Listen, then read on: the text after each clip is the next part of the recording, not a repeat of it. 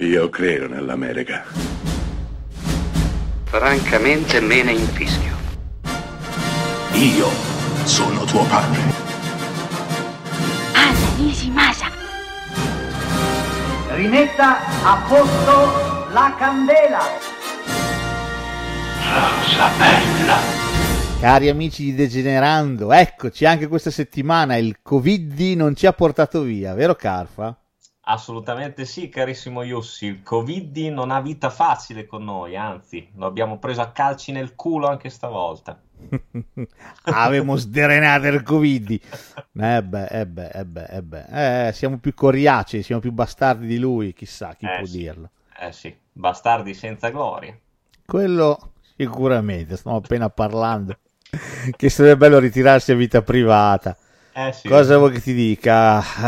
Eh, La distanza tra me e la felicità eh, è direttamente proporzionale al mio conto in banca, quindi purtroppo la Beh, felicità di un ritiro la vedo dura. Ci sarà qualche isola disabitata in giro per il mondo, magari prendiamo un giorno una barca una cosa e andiamo a, a esplorare. No, io sono più per, per l'eremo in cima ai monti, una bella baita alla Heidi in cima ai monti. Chiediamo ospitalità al Dalai Lama allora. No, eh, non così in alto, cioè basta anche andare in Val di Fassa, che cazzo ne so, non è che devo andare per forza a Kathmandu, cioè mi basta anche una roba più, più raggiungibile. Potreste, potreste voi ascoltatori mettervi una mano sul cuore, iniziare a donare dei 50 euro alla volta tutti i mesi in continuazione sul nostro profilo Patreon, così io mi ritiro sulle montagne e faccio podcast tutti i giorni, eh, lo prometto. Esatto, esatto. lo prometto. Che bello dopo fare il podcast su- con in sottofondo il frusciare della natura, il rumore delle, Esatto. delle montagne. Diventerebbero più, più rilassati forse, Sì, più... sì, sì, sì. Eh? Ovviamente Eh, no. con una fortissima connessione, non si scaglia, non si sbaglia, quella ci vuole sempre, però sarebbe, sarebbe tutto un altro passo.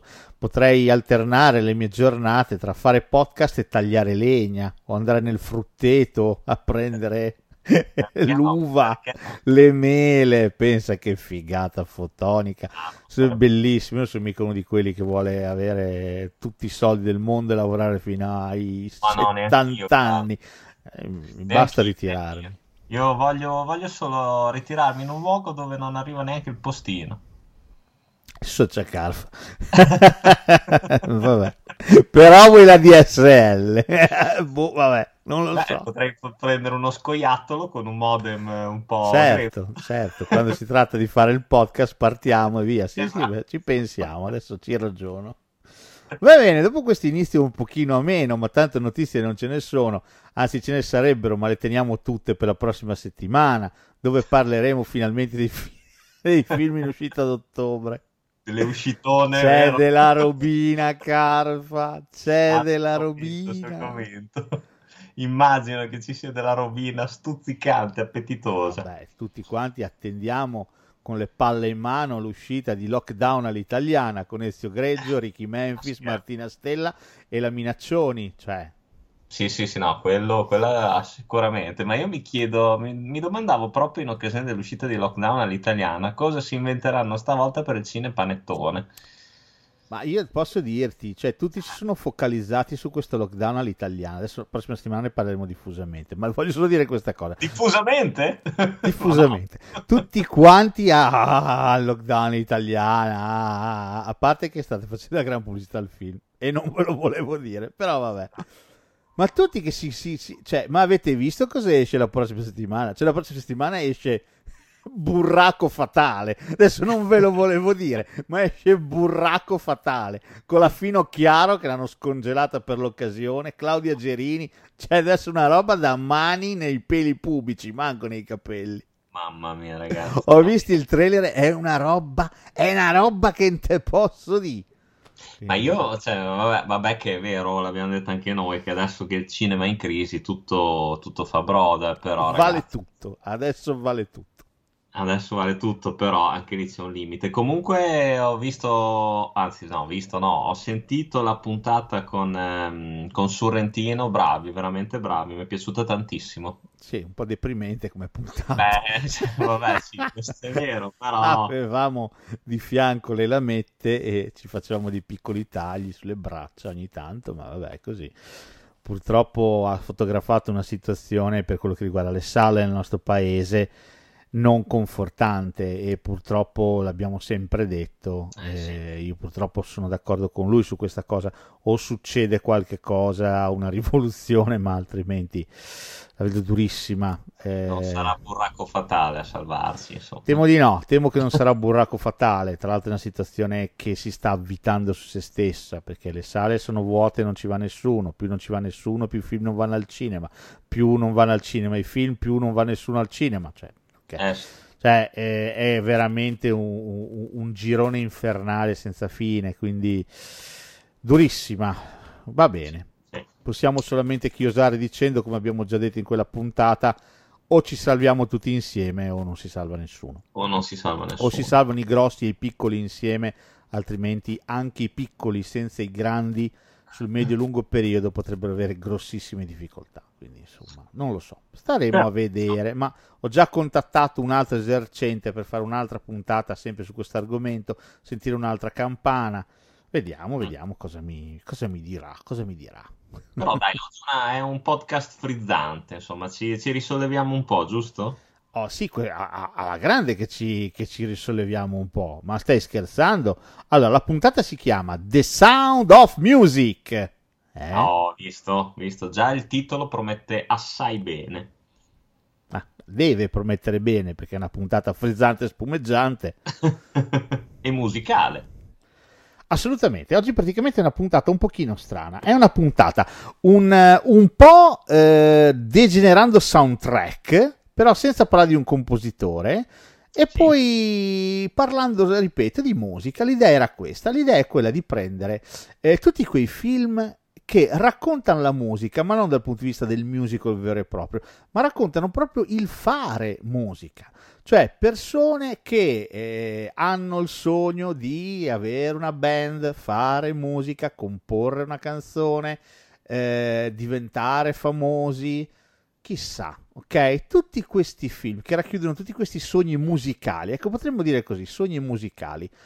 Eh, ovviamente ogni il film sarà corredato da un piccolo brano musicale e quindi potrete ballare e cantare a squarciagola nelle vostre piccole autovetture mentre siete in coda verso il lavoro sul grande raccordo anulare o sulla tangenziale di Milano o dove cazzo vi pare a voi, sulla tangenziale di Rovigo, dove volete voi. Bologna, cioè.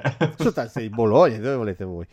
E potrete urlare e godere a squarciagola mentre vi guarderanno come pazzi e diranno questo qua cosa cazzo sta facendo? Ascoltando, degenerando, Esatto. puntata speciale Sound of Music, così ah, tutti quanti cantiamo, allegri, Esatto. in gloria, Pensa che- felici. pensa che bello, degenerando sulle autostrade, fantastico. Già mi, vedo, mi vedo la scena, tutti che ballano. Isoradio, che sì, tipo la scena iniziale di La La Land, uguale. È vero, Tutti è vero. scendono e si mettono... Potremmo fare un video montato con noi due che... Lo faremo, lo faremo, adesso faremo tutto, faremo tutto, adesso... Da- dacci tempo, Carfa, dacci tempo. Ah, io de- ti do tutto il tempo che vuoi. Va bene. Ok, partiamo. Allora, Partiamo. come al solito, divisa tutta, que- tutta quanta in piccoli micro blocchi da tre film a botta. Pa, pa, pa. E partiamo con il primo troncone, che si chiama, ogni, ogni tranche avrà il titolo di una canzone. Questo, Questa tranche si chiama Forever Young. Ehi, gli Alphaville. Forever Young! I want to be forever. Forever young. Do you really want to live forever and ever? Basta. Forever young. Vabbè, basta. Avete Oh, capito sì, che la puntata sarà. Il piede giusto qua. Siamo partiti alla grande. Oh, Siamo quindi bentornati. Eh. partiamo pa- parlando dei, dei giovani, youths, come direbbe il, il nostro amico eh, cugino Vincenzo, Ah, sì. alias Joe Pesci. Giovani. I giovani, i giovani in italiano, in inglese dice to you this. Bellissimo. Vabbè, detto questo, partiamo con tre film che rappresentano proprio la gioventù, la giovinezza, quando i ragazzi decidono di fare musica. E partiamo con il primo film. Ah, questo, questa, questa, puntata sarà praticamente anche una specie di monografia di Jack Black da un lato e, e, di John Carney dall'altro, che è un regista. Praticamente, eh? quindi ve lo dico già subito. E partiamo proprio con lui, con un film con Jack Black, diretto da Richard Linklater nel 2003 che lo conoscono anche i sassi, ma non quelli italiani, neanche quelli americani, neanche quelli della Terra, ma quelli di Marte e pure di Venere, che si chiama School of Rock. Eh sì.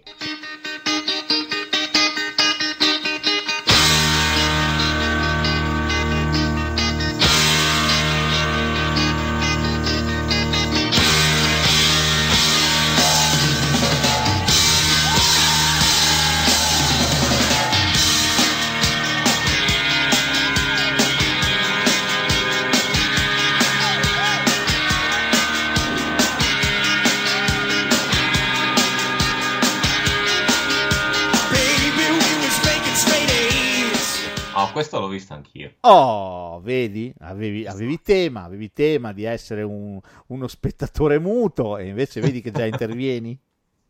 Eh sì, no, è vero, è vero. Questo è uno dei pochi che ho visto. Ma porca paletta.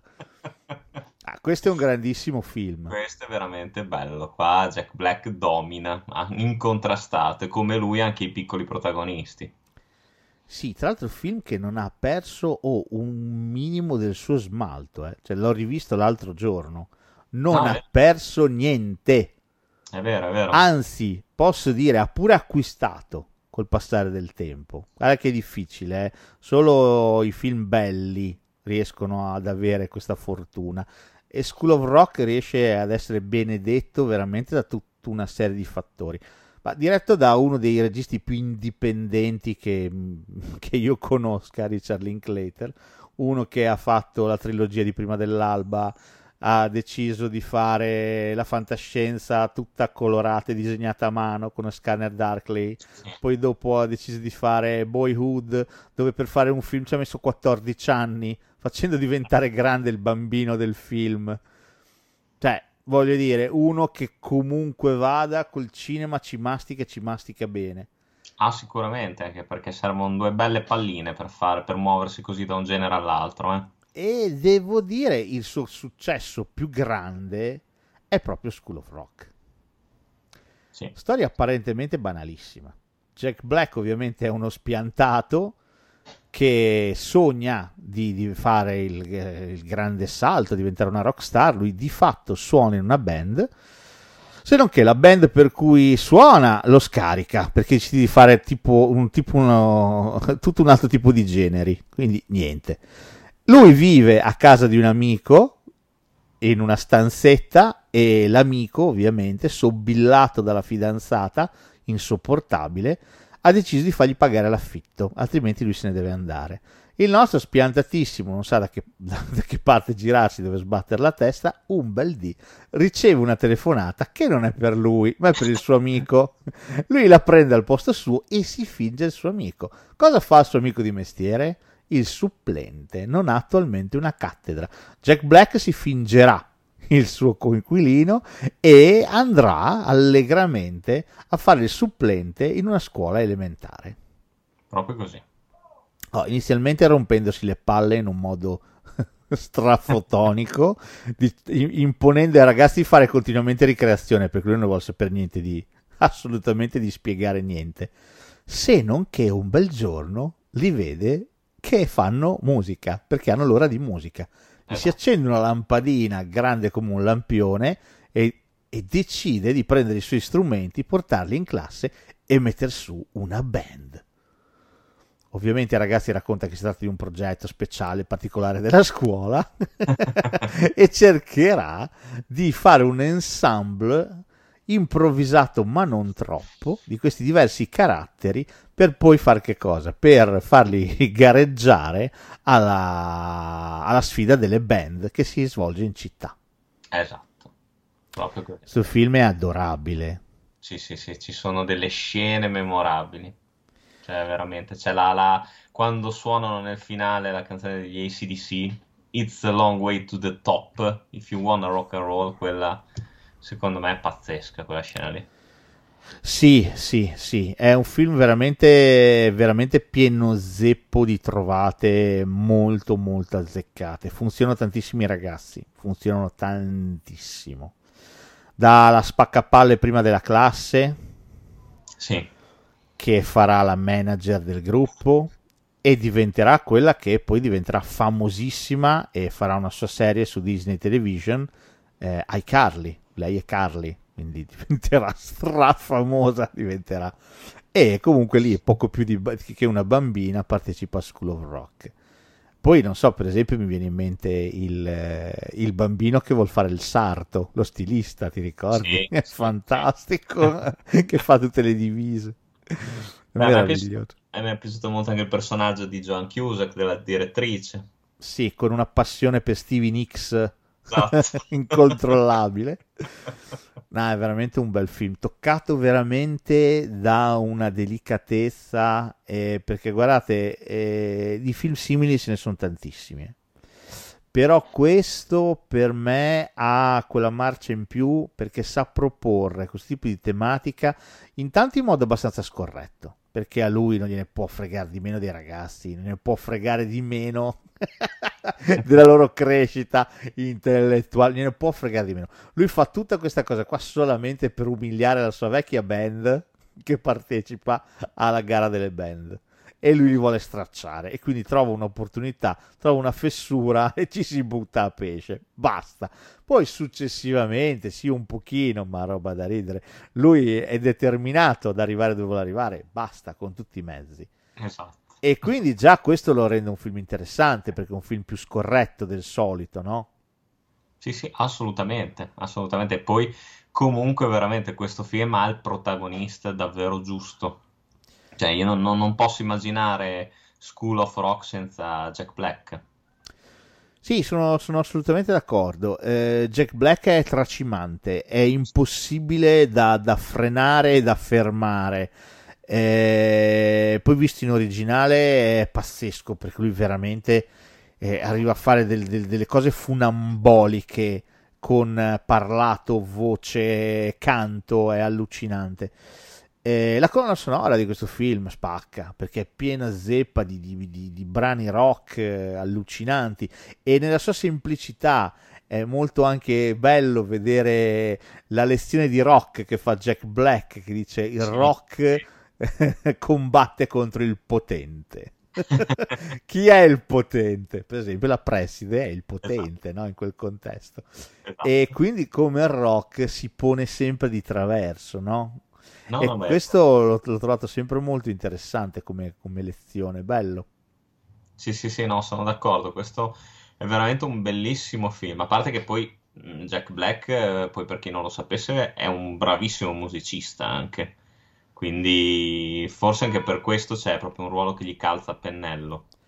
Sì, sono assolutamente d'accordo. No, è il suo film, è veramente il suo film tagliato su misura perfettamente per lui. Se avete voglia, vi avanzano 10 minuti di tempo nella vita, se avete voglia di andare su YouTube, eh, digitate School of Rock Reunion, trovate un, un filmato del 2013 dove il cast al, eh, al completo, compreso anche il regista, si sono ritrovati e hanno fatto una, una session eh, su un palco e hanno ricantato alcune canzoni del film.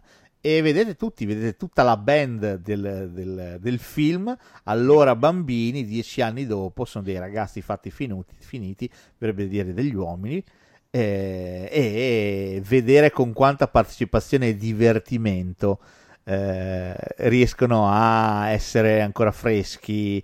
Eh, bello, bello, a me queste cose qua piacciono un sacco, quando ci sono queste reunion che capisci che il film è andato un pochino oltre, ha toccato anche un po' le vite di tutti quanti, no? Eh. Sono d'accordo, sono d'accordo con te. veramente molto carino. Oh, prossimo, prossimo film, film del 2009 di Todd Graff, diretto da Todd Graff, che si chiama Band Slam. Fair for the devil and I fair for myself, then I'm gonna have to fair for everybody else. Hey! And I'm gonna fly,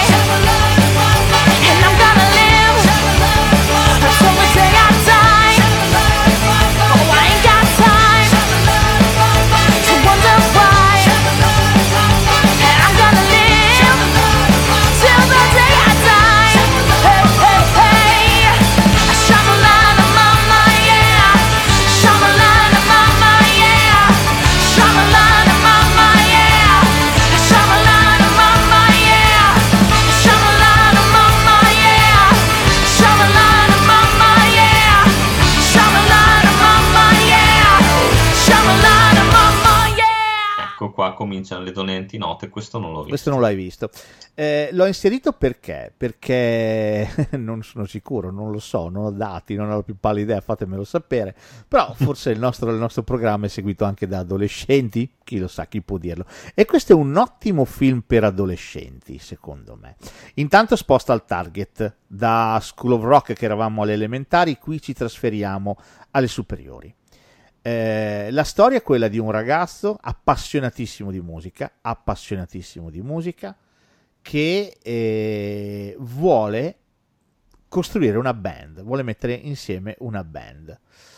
Anche qui abbiamo la band slam, la banda della, scusami, la gara delle band e l'obiettivo è sempre quello di partecipare a questa gara. E, e metterà insieme piano piano, tassello dopo tassello, la band perfetta. Ok?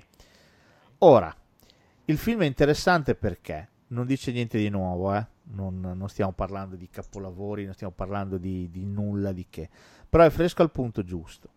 Secondo me ha il linguaggio perfetto per parlare a un adolescente, perché parla dei sogni mm. che può condividere un adolescente, le difficoltà che può condividere un adolescente, il protagonista di fatto ha qualcosa da nascondere e verrà messo al centro di una problematica a un certo punto del film, verrà bullizzato, mettiamola così. Okay. Quindi le problematiche ci sono, c'è l'amore anche, c'è la scoperta dell'amore. È molto bello anche quella cosa che capita spessissimo nella vita, come cioè eh, chi si focalizza sull'amore verso qualcuno, spesso e volentieri diventa oggetto dell'amore di qualcun altro. E come a volte risulti saggio spostare l'attenzione verso quell'altro. Quindi insomma ci sono tutte queste logiche, tutte queste, queste cose che, ripeto, un adolescente secondo me può capire molto bene, può veramente capire molto bene, che fa parte un po' della, della sua vita. Okay. E in più il film eh, va avanti anche per stereotipi, quindi parla dell'incasellamento a cui sono assolutamente condannati questi ragazzi, al fatto che a scuola vengono etichettati tutti quanti, ok? E devono appartenere a un certo gruppo sociale, non ci si può mischiare gli uni con gli altri. È un film, secondo me, molto più, eh, uso un parolone, profondo di quello che in realtà sembra. Ah, ok, addirittura. Perché in realtà, in realtà racconta qualcosa che tantissimi, noi compresi, possiamo capire benissimo. Anche il bisogno di arrivare, di farcela, di, di sapere di poter contare qualcosa, di poter completare un progetto a cui tieni particolarmente, no? Sì. In più la musica. La musica è veramente strepitosa, anche in questo caso. Ci sono le, le, volte in cui la band suona, ci sono un paio di occasioni in cui la band suona che sono da urlo, da urlo. Il finale, quando rifanno, non vi dico che pezzo, rifanno una cover di un uh, vecchio pezzo dei Culture Club, mm-hmm. cioè di Boy George, lo rifanno in un modo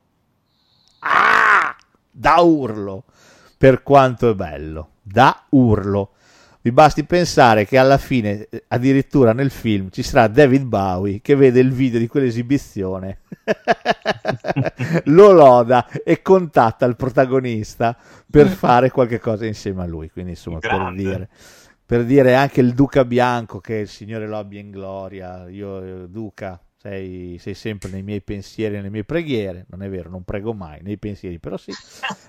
Eh, però lui mi perdonerà. Tanto non credo di, che il Duca Bianco stia nei, nei, cieli celesti, al massimo starà all'inferno. Quindi alla sì, grande. Vedo anch'io.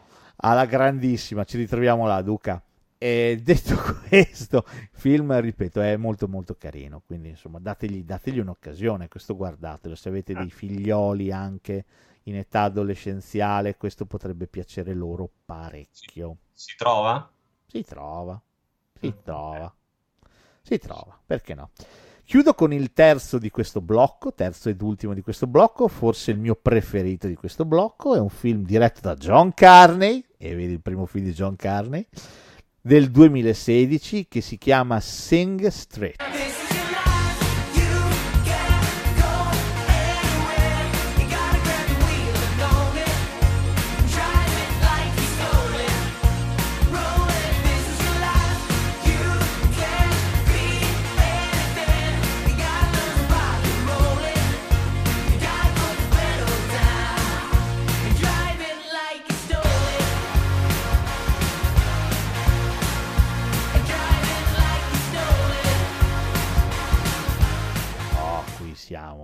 Dei livelli. Bello. Ma dei livelli. Questo lo trovate su Amazon Prime. Cercatelo col lanternino e guardatelo, ve lo dice Yussi, zio Yussi vi dice stasera guardate Sing Street, non avrete mai a pentirvene. Siamo negli anni Ottanta, siamo in Irlanda, e il, il, figliolo più piccolo, il bambino più piccolo di una, di una, famiglia che si sta separando, madre e padre si stanno mandando a fare in culo, eh. sta subendo un, uh, un forte stress. Perché? Perché visto che la famiglia si sta sfaldando, i genitori hanno deciso di toglierlo dalla scuola privata nella quale andava per spostarlo in una scuola cattolica, rigidissima, dove sono cattivissimi, ma molto molto più economica. Il nostro questa cosa non la prenderà molto bene, ma direi proprio per nulla la prenderà bene. Cosa succede? Ovviamente in suo soccorso arriverà sempre un angelo. Un angelo chi è? È una ragazza, una donna. Perché siamo adolescenti, siamo lì, l'ormone pompa, appena vediamo la gnocca e via, si capisce più niente.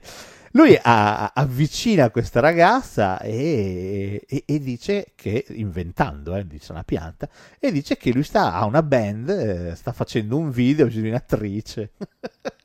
Lei si dice vagamente interessata a questa cosa, a lui resta solamente adesso mettere insieme una band. Ma cosa vuoi che sia? Roba da ridere.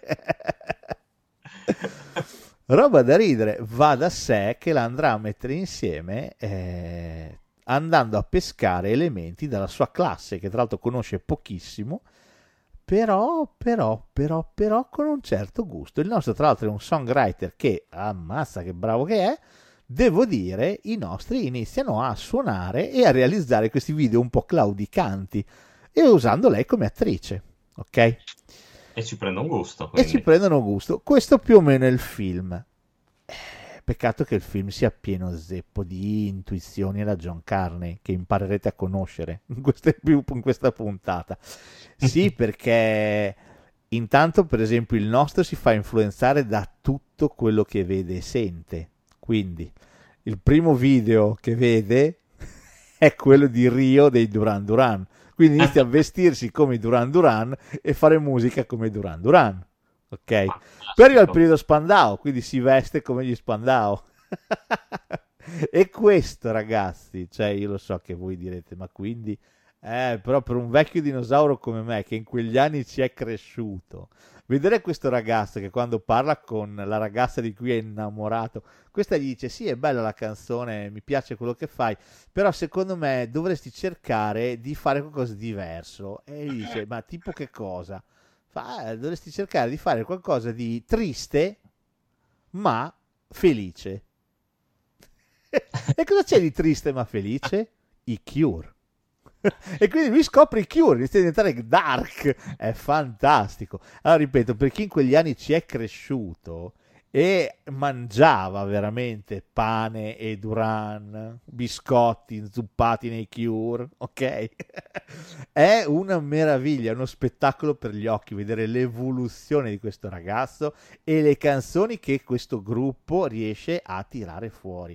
Non solo, il film riesce a assestare anche una botta al problema del bullismo in un modo molto efficace. Non solo il bullismo tra coetanei, che anche quello è assolutamente protagonista del film, ma anche il bullismo degli adulti nei confronti dei bambini. Qui abbiamo un prete, preside e insegnante bullo, odioso. Il protagonista, che ovviamente è il soggetto del desiderio, c'è uno a cui può creare dei problemi dei danni proprio il protagonista, gliela farà pagare ed è fantastico. Lo farà come? Con la musica, sempre grazie alla musica. Questo è un film che usa la musica in un modo meraviglioso. A un certo punto, e poi chiudo con questo film, quando si tratterà di fare un video, di realizzare un video di una loro canzone che si chiama Drive It Like You Stole It, eh, loro lo faranno citando Ritorna al futuro. Bello. Ed è un video che è una meraviglia, perché al di là del video che loro stanno girando, vedi che la fantasia prende, prende il sopravvento sulla realtà e quello che tu vedi ovviamente non è quello che loro stanno girando, ma è quello che probabilmente vorrebbe girare il protagonista, il cantante. E quello che vediamo in scena è una delle sequenze per me più belle che io abbia mai visto negli ultimi anni al cinema, perché eh, riunisce tutti i puntini, riaggiusta tutti i torti e anche tutto quello che è sbagliato lo fa andare bene, lo sistema. E devo dire, devo dire per me è una sequenza nel suo microcosmo da lacrime, da lacrime. Nel suo essere perfetta è indimenticabile e commovente. Quindi ragazzi, stasera andate su Prime Video, Sing Street, non si scappa. Finale spettacolare, di nuovo lacrime, bellissimo.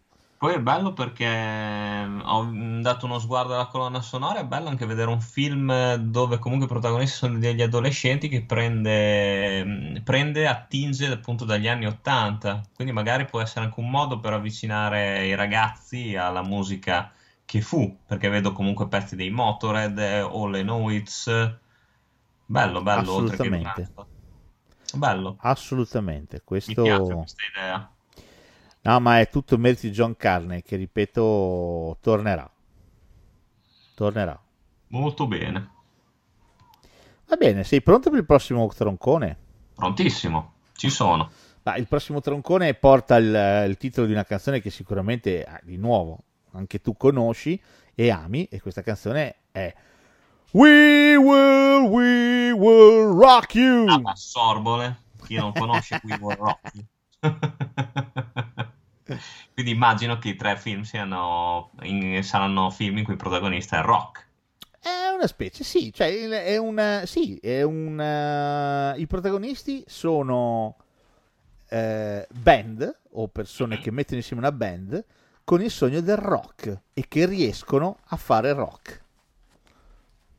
Fantastico, fantastico. Partiamo con la pellicola che conosci anche tu, The Commitments, diretto da Eh. Alan Parker nel 1991.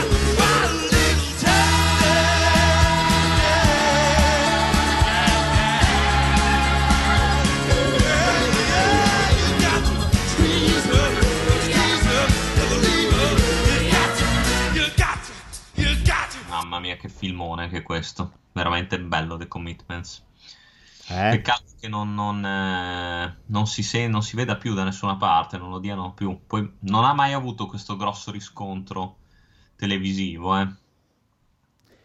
C'è su Amazon Prime Video. Eh, meno da male. da da. No, questo per me è, io, eh, cioè, io so che Parker ha fatto i film della Madonna, ma questo per me è il mio preferito. eh. Cioè, Sì, è, è difficile scegliere tra, nella filmografia di Parker, sono sincero. Questo è molto bello. Come, sai cos'è? Ha spaziato anche lui tra talmente tanti generi che fai fatica, secondo me, a scegliere. Però questo è sicuramente no, ha fatto dei generi bellissimi. Ha fatto i film, lui poi è famoso per aver fatto dei film molto potenti. Però questo per me ha una freschezza.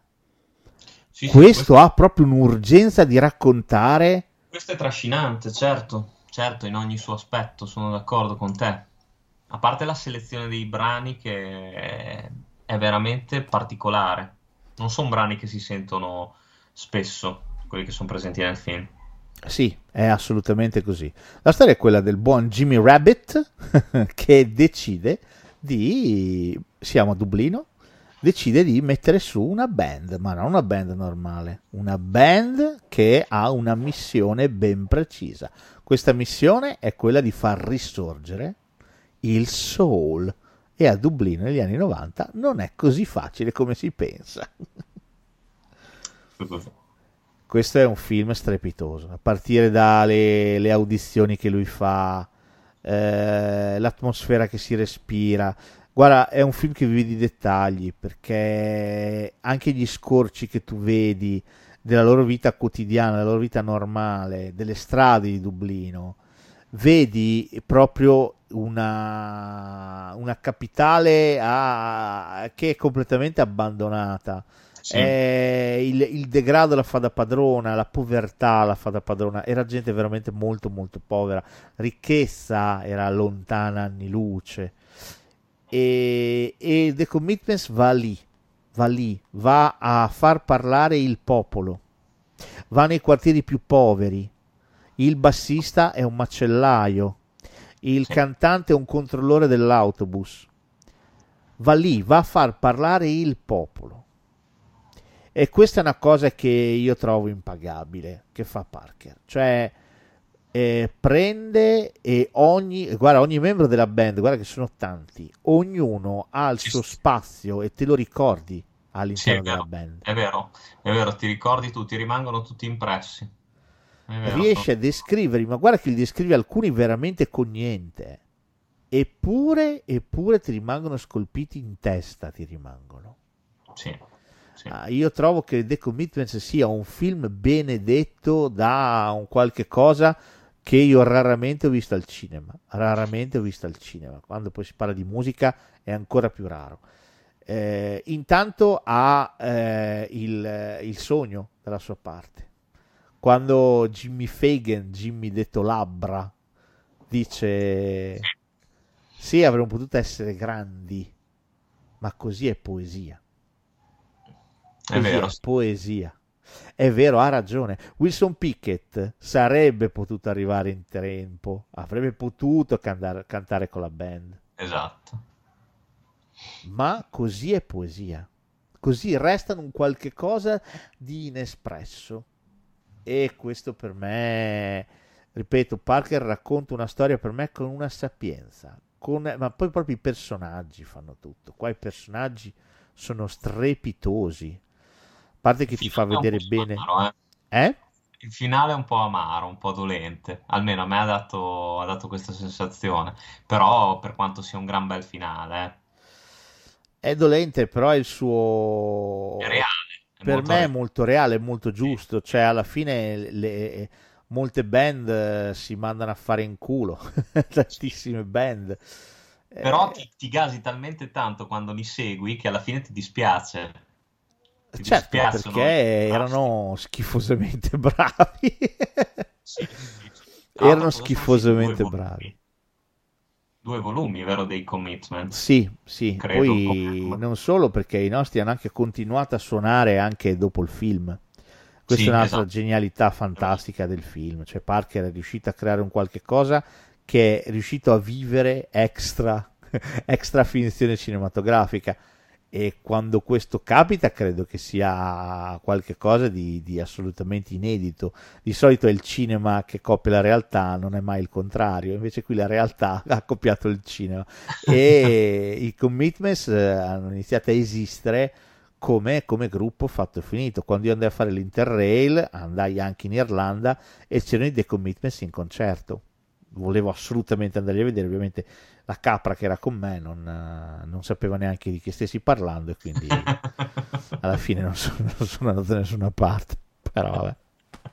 Però diciamo avrei, avrei voluto, ecco, avrei voluto. Sarebbe stato un bel ricordo, un qualche cosa da tenere lì.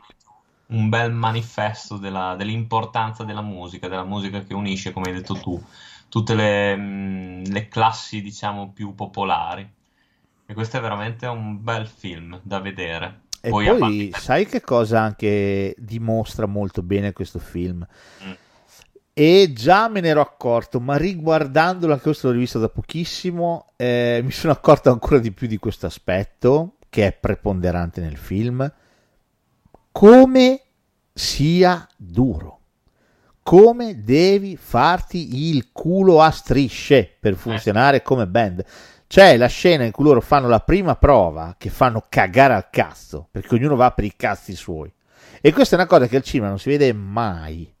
Al cinema, quando una band o un cantante prende il microfono, puff, magia. È vero, Tutto, è, già, è già la magia. Tutto immediatamente fila per il verso giusto, che è, impossi- è impossibile, perché persone diverse, abituate a suonare ognuno per i casti propri, suonare insieme è tutta un'altra cosa.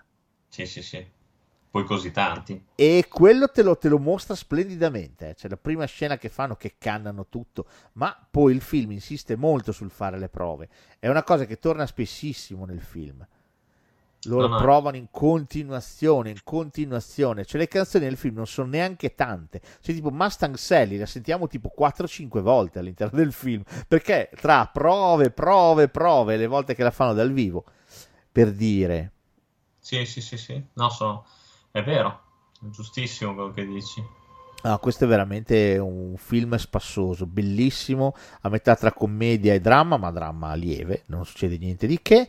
No, È molto vero, è molto vero, molto calato nella realtà di quegli anni, eh, racconta eh, una generazione che fondamentalmente è ferma a un capolinea, è ferma a un bivio, non sa che cazzo fare e soprattutto sa come raccontarlo, perché anche gli escamotage che usa Parker per raccontare il film sono, sono elegantissimi. Il fatto che Jimmy Rabbit spessissimo si rivolga a se stesso facendosi delle autointerviste come se qualcuno di importante lo stesse intervistando è una cosa molto bella del film.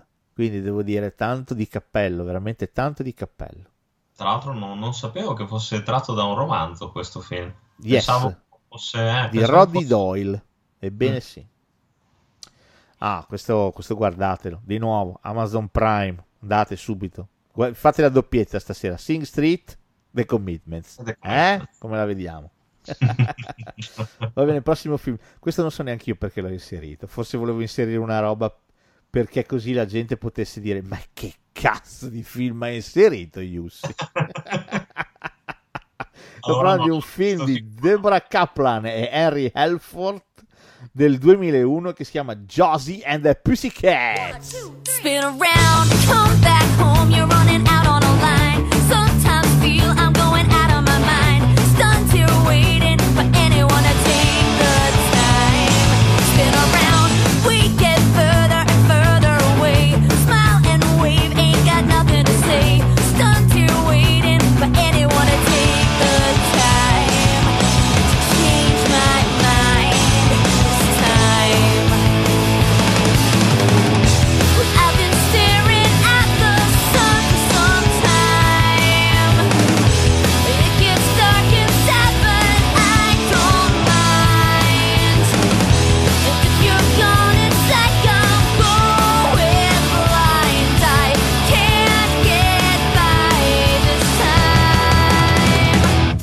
l'ho sentito come titolo, ma non l'ho visto. Però l'ho sentito. Allora, io non lo so che problema ho. Io devo avere un problema. Adesso un giorno mi farò vedere da qualcuno. Però io questo film l'ho visto al cinema e ho pure il DVD. Quindi probabilmente credo di essere uno dei pochi possessori insieme ai protagonisti del film. Credo. Perché sinceramente, boh. Cioè, se tu Il vai, cioè, se- Trascinante, eh, ti invita alla visione. Josie and the Pussycats. Sì, ma è presente che se tu vai su internet, no? vai su Google e scrivi, di solito Sì. ti completa immediatamente la frase. Qua Vuole no. arrivare a Josie and the Pussycats, devi arrivare a Pussycat e ti fa cazzo, ma altrimenti cioè, non li cerca più manco nessuno, perché poi è la versione film live action di un vecchio cartone di Anne Barbera. Ecco perché allora l'ho sentito. Allora ecco. È un vecchio cartone di Anne Barbera, Josie and the Pussycats. Ma pensa a te. Pazzesco. Eppure questo film ha un che. Oh, io ti dico, ci ho trascinato un mio amico, un mio amico Paride. Se mi senti Paride da qualche parte, tanto non mi senti, ma vabbè. Eh, era in, in fase depressiva, poveretto, e allora io lo, lo portavo al cinema. Cioè, nel Ok. senso, visto che lui era depresso, quindi era incapace di intendere di volere, non era depresso vero, eh, era triste, era triste, era successo una roba ovviamente sentimentale.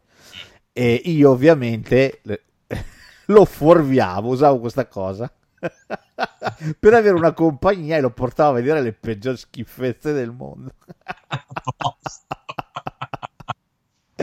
e quindi lo portai a vedere Josie and the Pussycats. È un escamotage che spesso ho utilizzato con anche altri amici, però insomma ogni tanto capita. Eh, Certo che comunque stavo guardando, cioè, non c'è neanche un cast sconosciuto perché c'è Rosario Dawson. Rosario Dawson, tra l'altro, prima volta che secondo me appare, per me è il primo film che ha fatto. Ah. Qui è una patata fotonica. Ma anche Rachel Lee Cook non mi dispiaceva eh, come patatona. Ah sì, te lo dico. Poi c'è Parker Posey, Mm. c'è l'altra, la bionda, l'altra dei, dei Josie, come si chiama? Dai. Eh, Tara Reid. Tara Reid che è andata a finire a fare gli Sha- Sharknado, è finita a fare. Scusa una cosa, però stavo guardando qua, cosa vuol dire che c'è Johnny Depp e Matt Damon che fanno i ritagli di cartone, te che l'hai visto? Non lo so. C'è scritto che fanno i ritagli di Sì, cartone. giuro che non lo so, non lo so, non lo so, l'ho letto anch'io, giuro che no- non ho ricordanza di questa cosa, Eugene rivedere. Levy. Eh? Eugene Levy, c'è anche il padre di... Sì, eh, ma c'è, guarda che c'è un botto di gente in questo film qua. Tra l'altro la trama non è così idiota, eh. Perché Josie e le Pussycats eh, sono un gruppo, ovviamente, che sta cercando di sfondare, ma ovviamente non se le incula nessuno. Il massimo che riescono a fare è, eh, fare la serata eh, dove la gente pattina, loro su un micro palco che suonano, ok? Però non se le incula nessuno. Cosa succede? La Mega Chiappa Records, che invece sta veicolando in questo periodo particolare una boy band, come andava all'epoca, eh, attenzione, ehm, cosa succede? Che eh, si trova senza la boy band. Perché? Che in realtà uccidono la boy band. Mentre la boy band da un concerto all'altro si sta spostando con l'aereo privato, uno di questi fa sentire al manager, quello della casa discografica, un rumore di fondo che ha sentito, ha captato nelle registrazioni dei loro album. E dice: Ma cos'è questo rumore che non capisco? Ah, ma sai che lo faccio vedere a. Bravo, hai fatto bene a dirmi, lo faccio vedere a chi di dovere. Prende, va dal pilota e dice: È ora di andare. Ci mettono il paracadute e se ne vanno. La boy band si schianta, ok? Perché? Perché? Perché la casa discografica brutta, sporca e cattiva ha inserito un messaggio subliminale, un eh, rumore di fondo subliminale nelle registrazioni di, questi, di, di- di- queste band che vanno alla grandissima tra gli adolescenti, spingendoli a comprare, a comprare il merchandising o tutto quello che decidono loro. Ok? Mm. Va da sé che quando la boy band si schianta hanno bisogno di un nuovo fenomeno. E quindi gli capita tra capo e collo proprio Josie and the Pussycats. Prendono Josie and the Pussycats che diventano famosissime e però scoprono ovviamente l'ingannone e cercheranno, riuscendoci ovviamente, perché questo non è che è un film come The Commitments, eh, riuscendo ovviamente ad aver ragione della brutta, sporca e cattiva casa discografica. Non solo riusciranno a concludere il tutto con un mega concerto dove Josie addirittura eh, verrà, si fidanzerà sul palco perché il ragazzo di cui è innamorata, lui le griderà il suo amore, la raggiungerà e la bacerà mentre stanno suonando. Quindi, insomma, Oh, carino. una roba molto puci. Oh, carino. Quando ancora si poteva fare baciare le sconosciute su un palco davanti a un sacco di gente, andare ai concerti, cioè tutte cose che una volta si potevano fare, adesso non si possono fare più. Eh Adesso Dio. Però devo dire, devo dire, il film nella sua assurdità, nella sua assurdità, ha un che. È uno di quei film del cazzo che a me piacciono. Cioè hanno qualcosa di attraente, io non so cosa farci. Io devo avere un qualcosa di malato, ripeto, mi farò vedere. Per cui ho certe cose che ammetto che non varrebbero veramente un tappo, però oh, a me attraggono. Quindi ho detto, dai, mettiamocelo. Tra l'altro, anche se non l'ho visto, spezzo una lancia a favore, perché comunque se a te è piaciuto e comunque mm, il cast è così fotonico, sai, può essere è anche stato, mi viene da dire, una bella trasposizione di un cartone animato Anne Barbera, perché dall'altra parte abbiamo poi solo Scooby-Doo che lasciamo perdere. Ecco sì, questo lo possiamo dire. Scooby-Doo è molto peggio. Josie and the Pussycats non fosse altro per il valore, diciamo, non artistico delle Pussycats, è sicuramente meglio di Scooby-Doo. Sai com'è? Non è, non è roba da poco. Non è roba da poco. Ma passiamo all'ultimo film di questo troncone ed è il meraviglioso Tenacious D e il destino del rock, diretto da Liam Lynch nel 2006. Can't you see he's the man? Let me hear you applaud. He is more than a man, he's a shiny golden god. If you think it's time rock and fucking roll out of control, well then you know you've got to rock the block. You fucking sock my fucking cock. Cause when you rule, you fucking school all of the fools out of their jewels. Cause if you think it's time to, if you think it's time to, if you think it's time to fucking rock, he is going to kick your fucking ass. And you know his name is Kyle Gass. Rocking and fucking rolling and fucking rocking and fucking rolling and fucking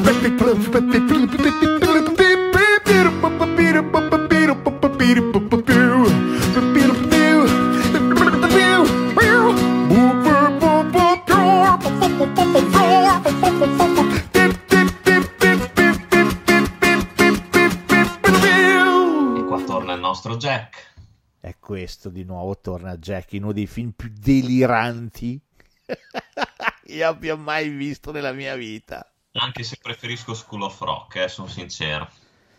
Allora, sì, però per questo è quanto- delirante forte. eh. Sì, sì, è per quanto poi credo che sia proprio la sua band, vero? I, Tenacious D. Eh, lui è l'altro tizio, sì, sì, sì. Ah, Ma sai che sì. cosa? Il...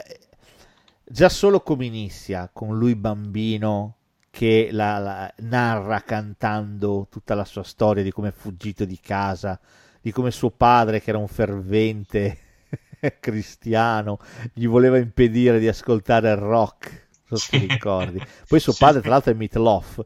E, e lui, dopo aver parlato con un poster di James Dio, eh, che gli dice di andare nella città degli angeli caduti e di perseguire il rock, decide di fuggire di casa e arriva a Los Angeles e conoscerà l'altro l'altro compare con cui fondare i Tenacious D. KG. Esattamente. E che è un soggetto meraviglioso, cioè è tutto tranne che una rockstar, esattamente come Jack Black, tra parentesi.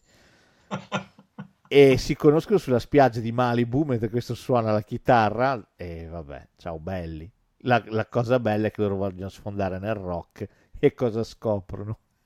scoprono che tutti i gruppi rock sono diventati tali grazie Ah, a uno esclusivamente al plettro del destino. Che si trova nel Rock and Roll History Museum. Ma che cos'è il, il plettro del destino? In realtà è un dente di Satana. Leggenda narra, ed è bellissimo perché chi gli fa tutta questa storia è Ben Stiller, che in uno vero. sgabuzzino nel retro di un negozio di strumenti musicali gli racconta la storia del plettro del destino. Un monaco aveva sfidato Satana. Eh, Satana stava per aver ragione del monaco, se non che arrivò un fabbro e il fabbro lanciò un ferro di cavallo contro Satana, lo prese in bocca e gli fece saltare un dente. A questo punto Satana, non essendo più integro, non poteva più fare quello che voleva. Il monaco va a relegare Satana all'inferno fino a che non sarà di nuovo integro. Ok? Il, il santone regala al fabbro il dente di Satana per ringraziarlo. Il fabbro ci fa un plettro e siccome era innamorato di una tizia va sotto casa sua, sotto la- il suo balcone a suonare la, la cetra, non so che cazzo. E questo ovviamente il liuto, e questo ovviamente si innamora e gli dà la patata. Da qui il plettro salta di, di gruppo in gruppo nei vari anni e l'ultima volta è stato visto eh, usare dagli ACDC. Quindi la chitarra degli ACDC è al Museum of Rock e quindi loro, i Tenacious, devono andare a impossessarsi del plettro del destino. Questa storia è vera? Certo che è vera, anche perché una volta che hanno preso il plettro arriverà Satana Esatto. che lo reclamerà. e loro dovranno fare una sfida a colpi di rock proprio contro Satana. Sì, esatto. Che alla fine verrà poi... Satana poi è Ragazzi. Grohl. Quindi, Esatto. vabbè, per dire, cioè Alla, alla fine ri- spunta fuori il bong del destino. il ba- fatto con un corno di Satana. Questo film per me è delirante. Ma com'è quando Tim Robbins li aggredisce?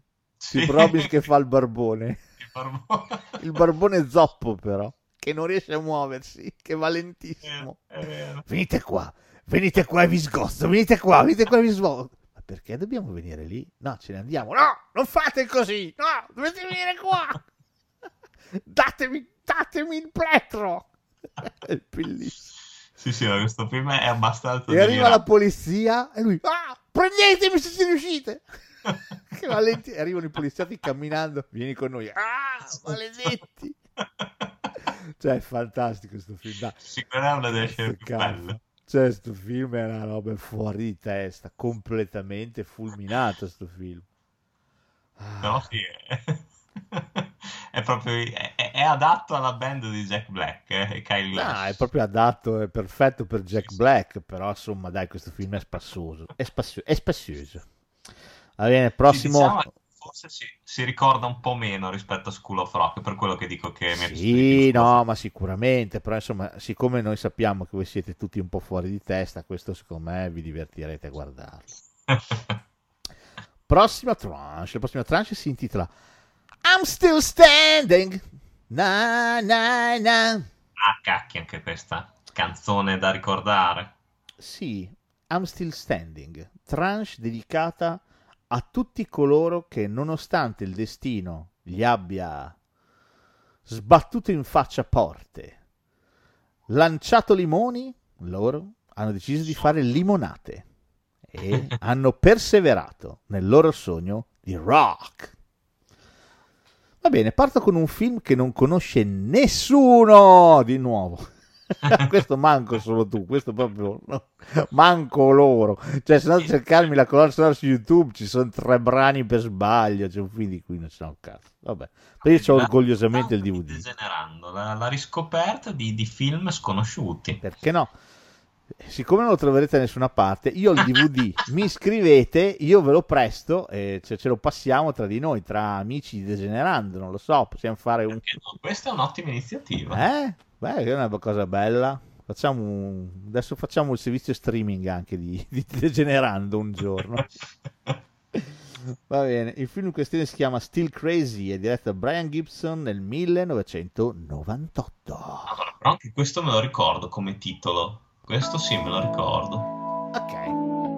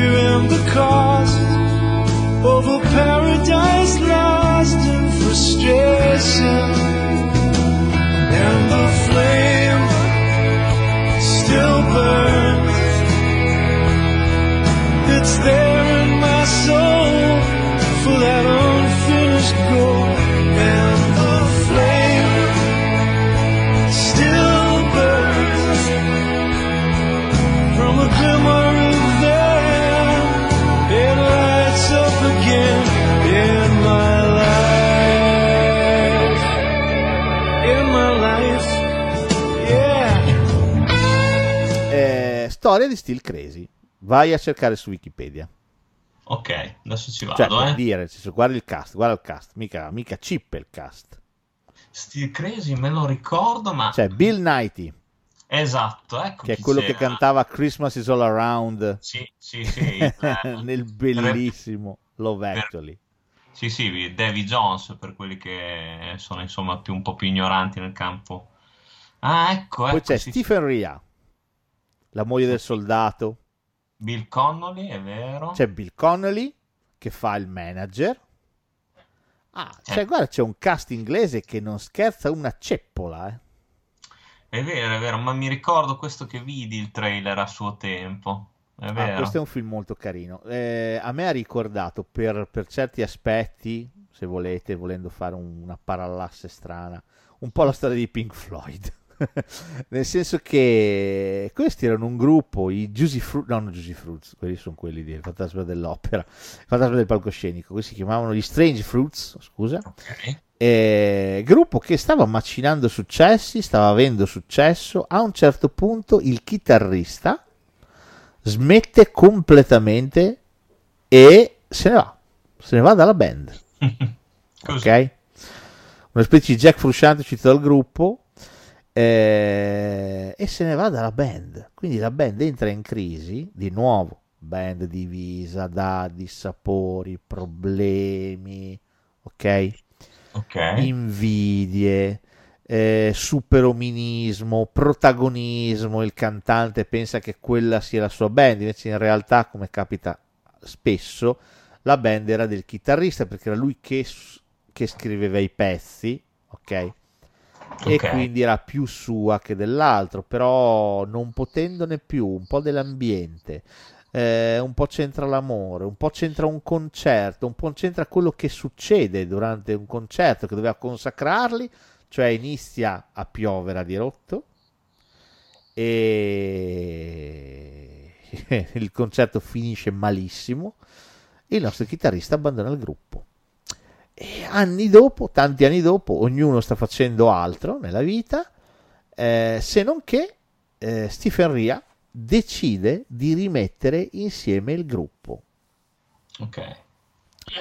E piano piano, uno dopo l'altro, tassello dopo tassello, tutti quanti torneranno all'ovile e ricominceranno a suonare per un, eh, un concertone omaggio che dovrà tenersi alla fine. Tutto qua.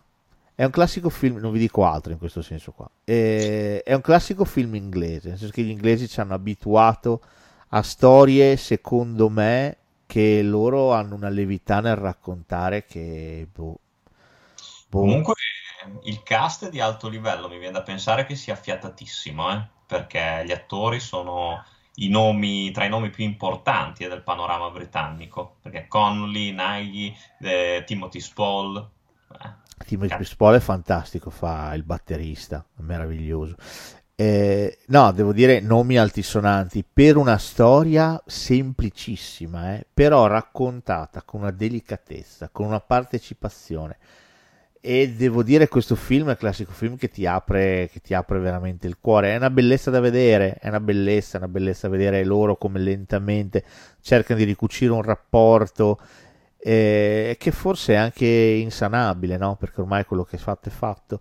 Però cercare di trovare comunque un equilibrio per andare avanti, per superare quello che è successo e per andare oltre. Come il cantante dovrà mettere da parte i suoi protagonismi e la sua voglia di essere prima donna per lasciare spazio agli altri. E tutto viene esplicato in una canzone, che è la canzone che c'è nel finale, che loro canteranno nel finale, ed è quella che dà la quadra a tutto quanto. Devo dire, devo dire per me questo è un bel film, non è niente di, però questo è un bel film. Veramente sembra un bel film. una bella storia di amicizia, tra l'altro, eh. Lo è di quel tipi di amicizia che, che arrivano anche a guastarsi, che arrivano ad avere degli inciampi, avere dei rallentamenti, però contemporaneamente ehm, sono profondamente legati. Mm, Sono mm, profondamente legati perché sanno che c'è qualcosa di molto profondo che lega ognuno di loro come gruppo. Quindi devo dire, devo dire, questo per me è veramente un bel film.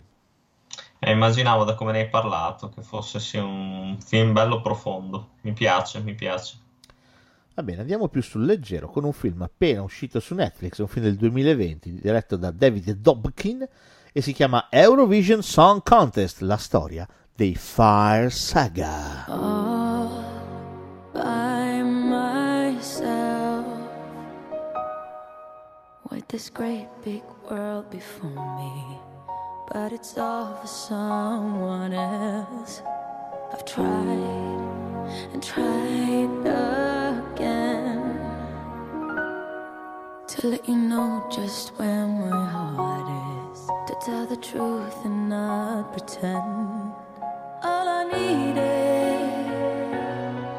was to get away, just to realize that I was meant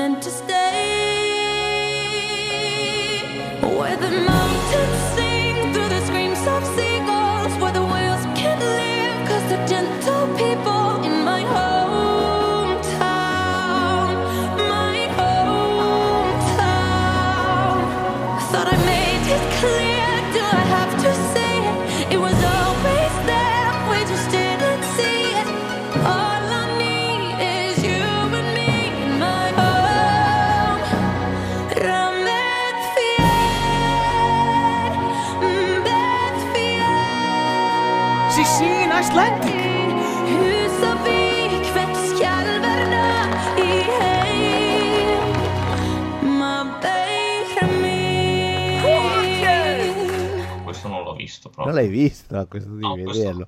Carlo, questo devi vederlo. questo devi vederlo. C'è su Netflix, guardalo. E perché lo dici così? Eh, Perché fa sbragare. Parla di un film con Will Farrell. Cioè, quando c'è Will Farrell si vede tutto, si vede. Certo, Lui è fuori certo. di testa. Storia di una band islandese, ok? Ok. Che cerca disperatamente, eh, lui- lei è Rachel McAdams, lui è Will Farrell, cercano disperatamente di partecipare all'Eurovision Song Contest.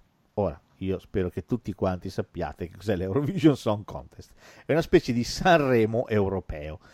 Tutti, le- tutti gli stati europei individuano un cantante o un gruppo da mandare in questa kermesse che riguarda tutta Europa e tutta Europa vota, ok? E tutti i gruppi e i cantanti sono in gara l'uno contro l'altro, esattamente come Sanremo. Ci sono varie serate, durano una settimana, di solito 4-5 giorni.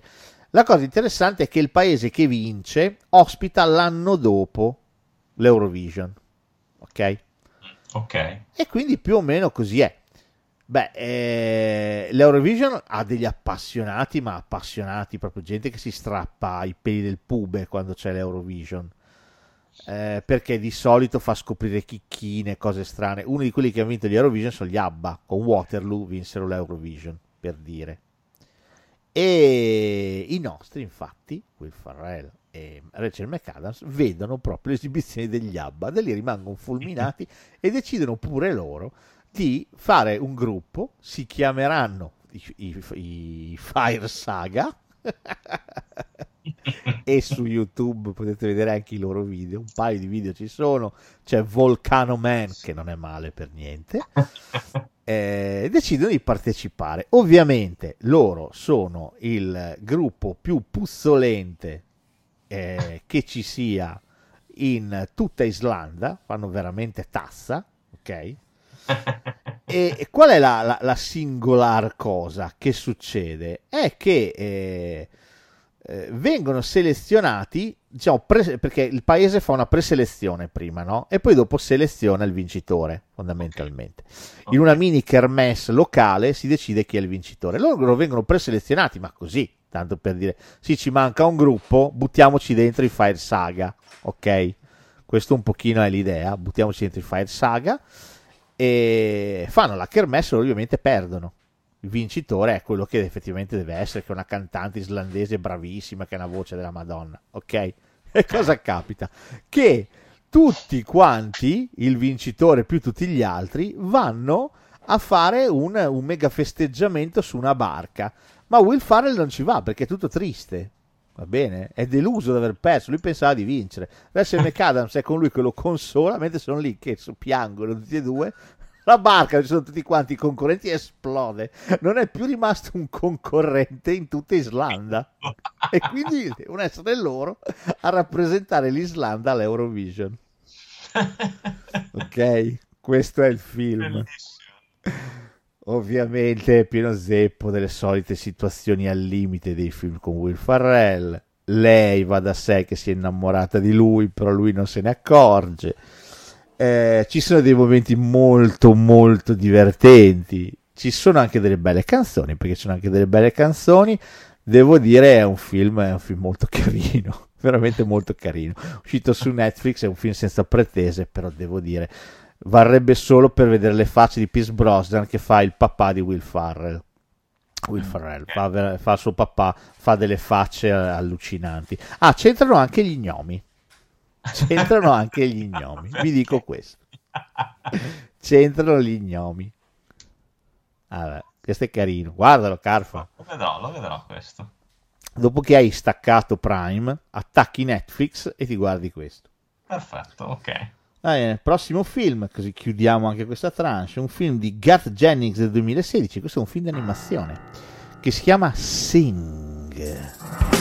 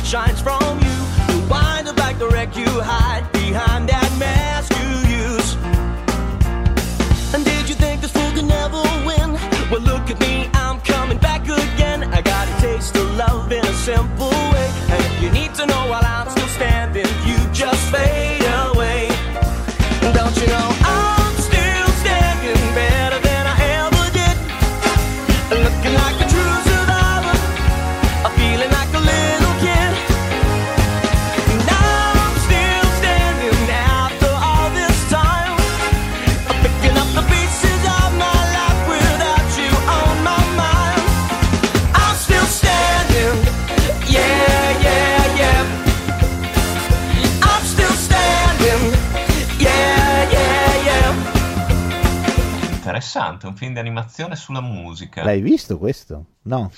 No, questo non l'ho visto, però cos'è? eh, aspetta, però non è molto, è recente questo film, vero? Ha qualche annetto.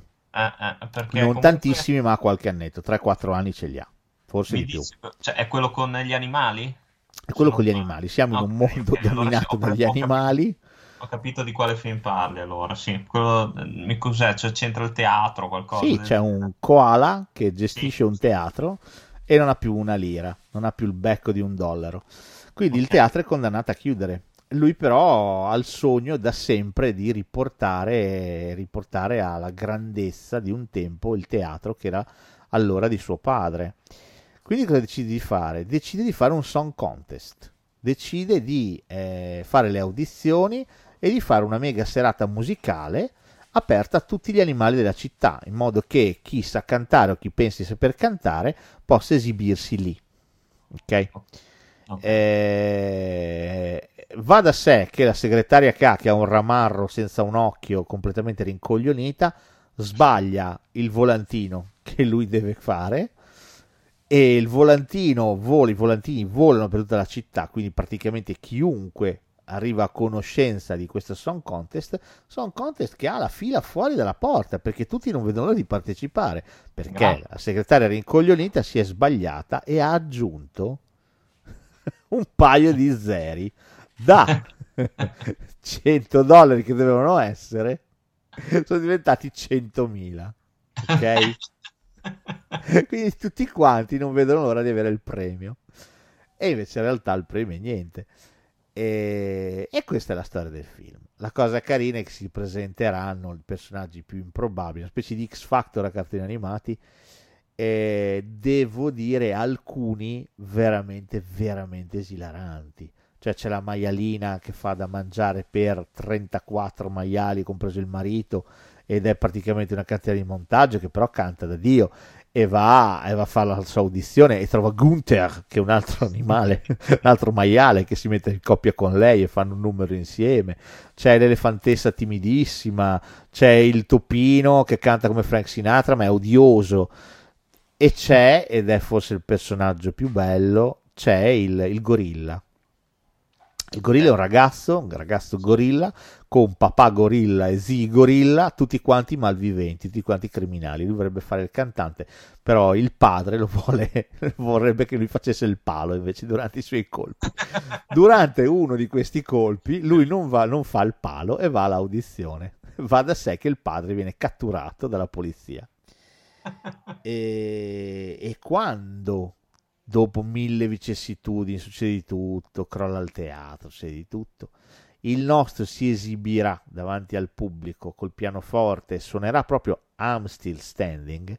Tra l'altro, chi dà la voce al gorilla è Taron Egerton, che ha fatto proprio, ha interpretato proprio Elton John nella biografia di Elton John, Rocketman.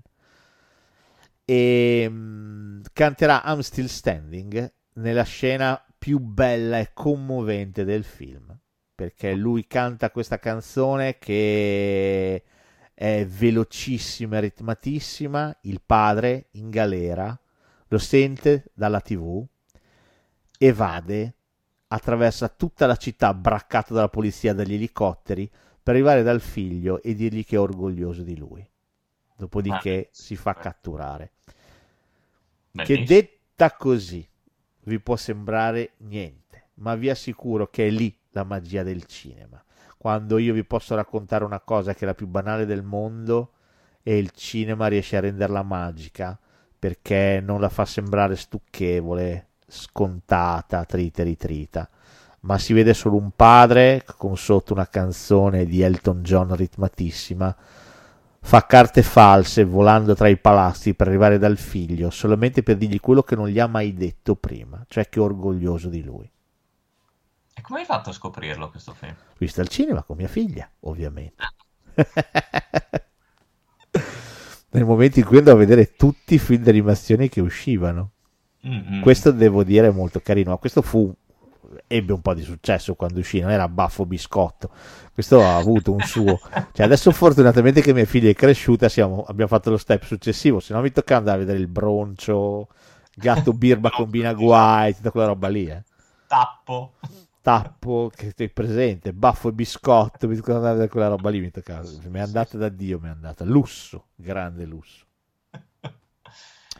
Va bene, basta, ho finito anche questa tranche. Stiamo andando come dei treni, Carfa. Ma cosa, cosa vero, succede? vero, sai, poi tra l'altro mi sto appassionando, eh, ci Ti sono un sacco di da recuperare.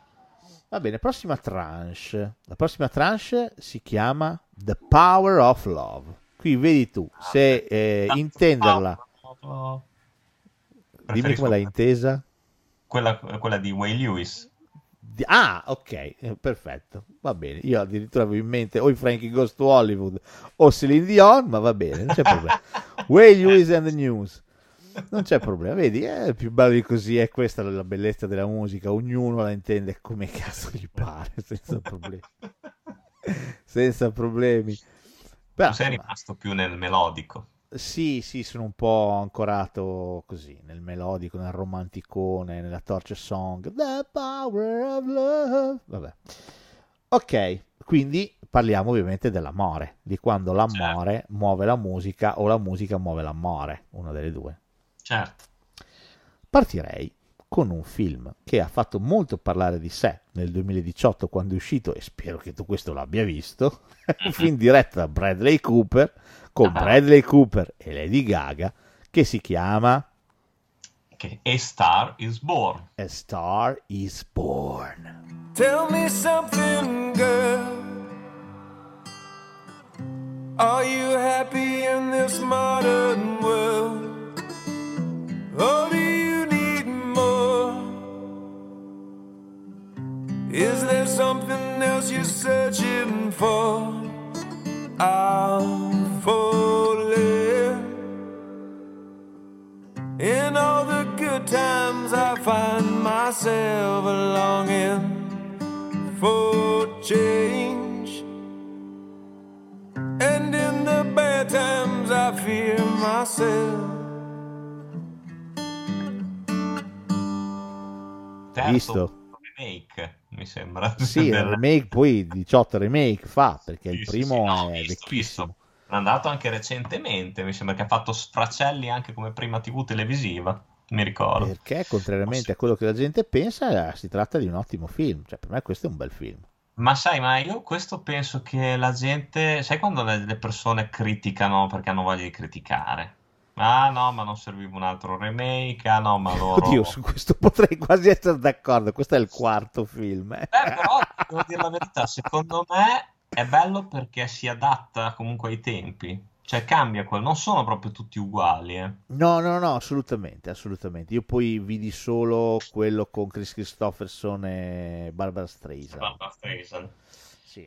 Ma questo comunque loro, cioè parliamo di due attori bravissimi qua, eh, che, che se ne possa dire, e, e ti parlo uno che Lady Gaga non è che la sopporti molto, eh, però qua veramente è, è fenomenale. Anche come attrice, la cosa Ma mi ha... sai, io mi aspettavo vincesse l'Oscar lei, ti dico la verità. Cacchio, cioè qua è veramente, ma veramente brava. Anzi, è anche bellissima. Secondo me Lady Gaga, acqua e sapone, è bellissima.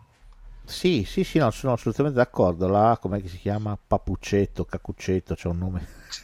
Sì, Lady ma- Gaga c'è un nome allucinante. È vero, è vero. C'è un nome allucinante. Questo film Lacrime a fiumi, caro Yussi. Io quando c'è più che la- la- il finale, quando c'è la scena della confessione con i fratelli, tra- i due fratelli. col fratello, Eh. quella lì io, cioè, pianto a dirotto proprio. Eh, Quando c'è Sam Elliott che fa retromarcia. Eh sì. No, beh, per la storia poi più vecchia del mondo di nuovo, nel senso che comunque abbiamo una rockstar ormai sul viale del tramonto che è Bradley Cooper, che ha perso un pochino la voglia di tutto, di tutto quanto. Tra l'altro ha dei problemi di salute perché lui Eh ha sì. un orecchio, ha una cuffene, ha una cuffene che gli dà non pochi problemi. E quindi lui ha perso un po' la voglia di tutto. Trova consolazione nella bottiglia, quella sì, molto volentieri. Eh, se non che, casualmente, una sera, sente cantare una ragazza in un bar. Lady Gaga, appunto. E, e trova che questa ragazza abbia qualcosa. Quindi eh, la prende sotto la sua ala protettiva e in un amen, e questa è la cosa poi rutilante del film, anche interessante se vuoi, come in un amen lei venga coinvolta in quelle logiche da grande spettacolo, da grande Sì. concerto, eh, veramente in un amen, lei si trova da 0 a 100 in un attimo. Sì. E ovviamente tra i due nascerà anche una bella storia d'amore, eh, d'amore e di distruzione, nel senso che il nostro Bradley è determinato ad autodistruggersi, lo si capisce fin dall'inizio. Eh, Lady Gaga e la sua dolce metà, i due arriveranno a sposarsi, sembra arginare questo, questo tentativo, questo- questa intenzione. Se non che però questa tracimerà a un certo punto, diventerà inarrestabile. E, mm, ed è bello perché mette in scena, secondo me, determinate logiche, determinate cose che forse non sono così scontate. No, assolutamente, hai ragione. Il fatto che lei si metta a fare musica di merda, eh, quando lei a un certo punto si metterà a fare la solista per i fatti suoi, diventerà una star internazionale ancora più grande di lui ovviamente, e, e lui cerchi di farle notare che lei si sta buttando via facendo cose nelle quali non crede, cose non vere, no? Sì, sì. Eh, lei di fatto è partita con Shallow, che è la canzone simbolo di A Star is Born, ed è finita facendo delle- dei pezzi assolutamente vuoti, con nulla dentro. E lui questo glielo fa notare, glielo fa notare come. E Sì. questo è un primo aspetto, ti fa vedere come il successo, le case discografiche cerchino di fagocitare tutto quanto, no? E anche questo è un altro aspetto. Sì, bellissima, ti ricordi la scena quando c'è il produttore che dice se io ti dico che hai bisogno delle ballerine, tu hai bisogno delle ballerine. Esattamente. E devo dire, il film mette insieme tutti questi aspetti, lo fa in modo molto sapiente. Soprattutto eh, io ho trovato molto interessante che non dimentichi mai la storia tra loro due.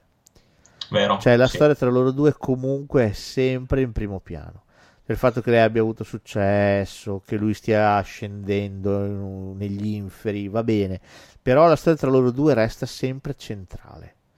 E questa è una cosa bella del film. Mi ha ricordato molto quando l'amore brucia l'anima, questa versione di Star is Born. Sì, sì, sì, se vuoi sì. Eh, ovviamente non sono in questa lista tutti i film che sono dei biopic di star vere, di Certo. personaggi veramente esistiti. Ho preso cose fittizie, di, di gruppi fittizi e di cantanti fittizi. Faremo magari una volta anche sui biopic dei cantanti veri. Però insomma va da sé che Star is Born secondo me è un bel film. Assolutamente. Devo dire fino al finale, in cui addirittura prende il predominio il sacrificio, è la consapevolezza, il sacrificio. Eh, Lei saprà ricambiarlo eh, con quel- quella canzone che lei canta alla fine, che è pazzesca, pazzesca, bellissima. Sì, molto molto bella. Ecco, forse come hai detto tu, mm, il finale forse eccede un po' nella forzatura, secondo me, per quanto sia un bellissimo finale. Però, mm, però comunque rimane sempre un gran film. C'è, c'è quella- c'è la scena della vittoria dell'Emmy dove io veramente mi sono vergognato per lui. Fa- Quello è oh, un altro aspetto che secondo me viene molto ben approfondito nel film, Ho veramente fatto- molto. Sì, sì, sì, io, io guarda, è una di quelle scene, mi capita raramente, ma ho fatto una fatica a rimanere lì a guardare. Sì, la, la piscia viene ben, ben rappresentata. No, nel senso che comunque quella scena lì è veramente tosta, veramente, veramente tosta. Eh, è un bel film per me, Star is Born. È pieno di momenti, di momenti intensi, di momenti interessanti. La musica spacca, la colonna sonora è bellissima. eh, Lady Gaga è- dimostra di essere una grande attrice. Loro due avevano una gran chimica, anzi sembrava che dovessero fidanzarsi da un momento all'altro. Si vociferava il gossip che erano andati a vivere assieme a New York.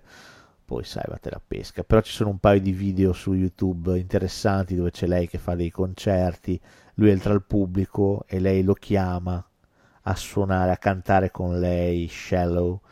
Sì, Eh, insomma, si capisce, ma la stessa esibizione degli Oscar, cioè sì, esatto. capisci che c'era un'alchimia tra loro che al di là di- di- di- dell'amore, il, me frega un cazzo del gossip, sono cagate, però l'alchimia era tangibile, eh? L'alchimia No, no. tangibile. Sono d'accordo, anche perché comunque merito secondo me di Bradley Cooper è quello di aver valorizzato proprio lei come attrice, oltre che come cantante, perché lui si è dimostrato anche un bravissimo regista. Tra l'altro non so se è il suo film d'esordio alla regia. Sì, sì, sì, film Bravissimo. d'esordio, primo film. Veramente, veramente bravo.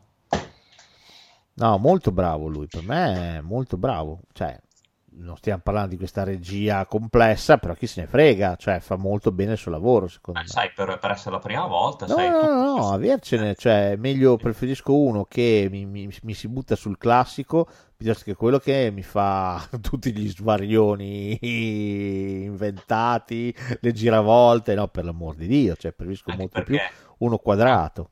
Sì, certo, anche perché tra un rocket e l'altro, vedi, oh, fare delle robe così non è mica da poco. Non è da poco, non è da poco. Concludo dicendo che nella parte finale del film, quando è successo quello che è successo, e Lady Gaga dedica al marito la, la straziante canzone del finale, lei tutta vestita da sera col microfono, con tutte le luci in questo teatro, e l'emozione cresce, l'emozione cresce, vedi flashback di loro due al pianoforte, l'emozione cresce alla vecchia davanti a me è suonato il telefono. Immagino i tuoi sentimenti in quel momento. Soprattutto quando ha risposto Mamma e ha detto: Sono al cinema, dimmi. Ah, sono al cinema e poi dimmi, neanche sono al cinema e chiude. No, ma Sul lo sguardo di Lady Gaga in camera che cantava e chiudeva il film. Sono al cinema, dimmi. Mio Dio, veramente. Se esiste, sono cazzi tuoi, vecchia. Va bene, prossima tranche. No, non è vero, c'è ancora dei film di questa, scusa, no, andavo troppo veloce. Uno. Un altro film di John Carney del 2006, il suo primo film come regista, che si chiama Once. Take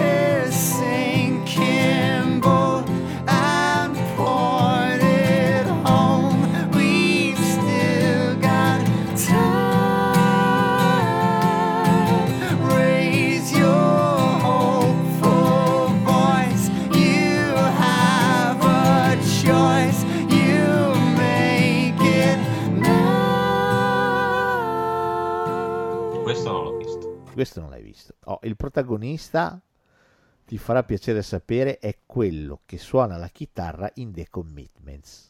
Ah, protagonista assoluto? Sì, il protagonista è lui. Il protagonista è lui, amico di John Carney. John Carney voleva girare una storia molto, molto toccante, bella, di un, di un, eh, di un suonatore di strada che conosce una ragazza e i due decidono di avviare un progetto discografico insieme. Dopo te la contestualizzo un po' di più. E, e chiese al suo amico, che diventa la protagonista del film, di scrivere le canzoni per il film. Ma lui lo fece senza grossi problemi. Doveva interpretare il film Cillian Murphy, il quale però rifiutò all'ultimo momento e, quindi Carney chiese al suo amico di interpretare anche la parte del protagonista e lui accettò. Ok. Allora, Once è un film che ha vinto un botto di premi tra Spirit Awards, eh, Independent Awards, ha vinto un sacco di roba nel 2006 quando è uscito. È un film che ha ricevuto il plauso di un botto di gente, tra cui Steven Spielberg, per esempio, che ha adorato il film e gli ha fatto un endorsement della Madonna.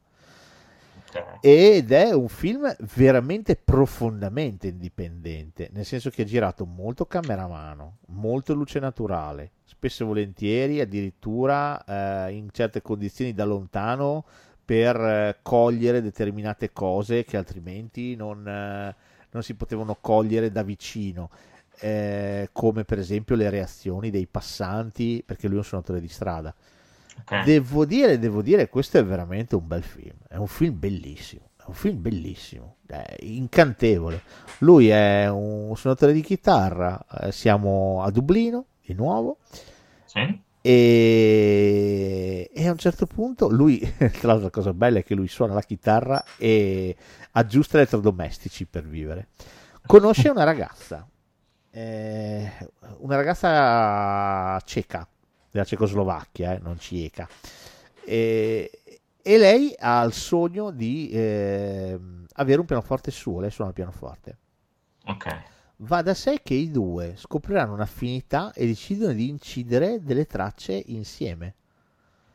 E le canzoni che compongono insieme sono spettacolari.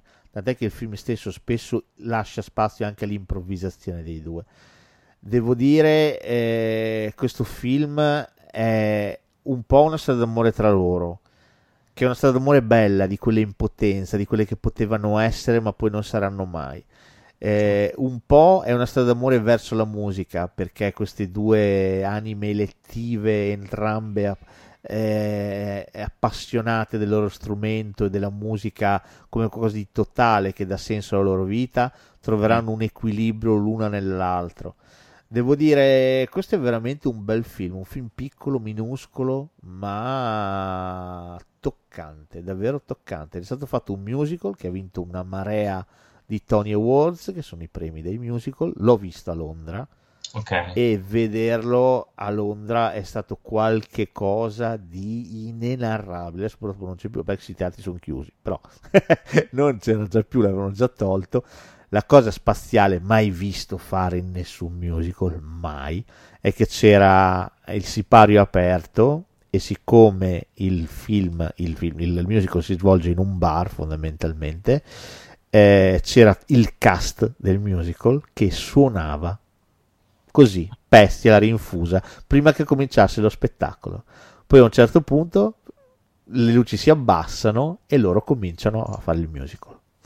Bellissimo, una cosa che non ho mai visto fare da nessuna parte mai.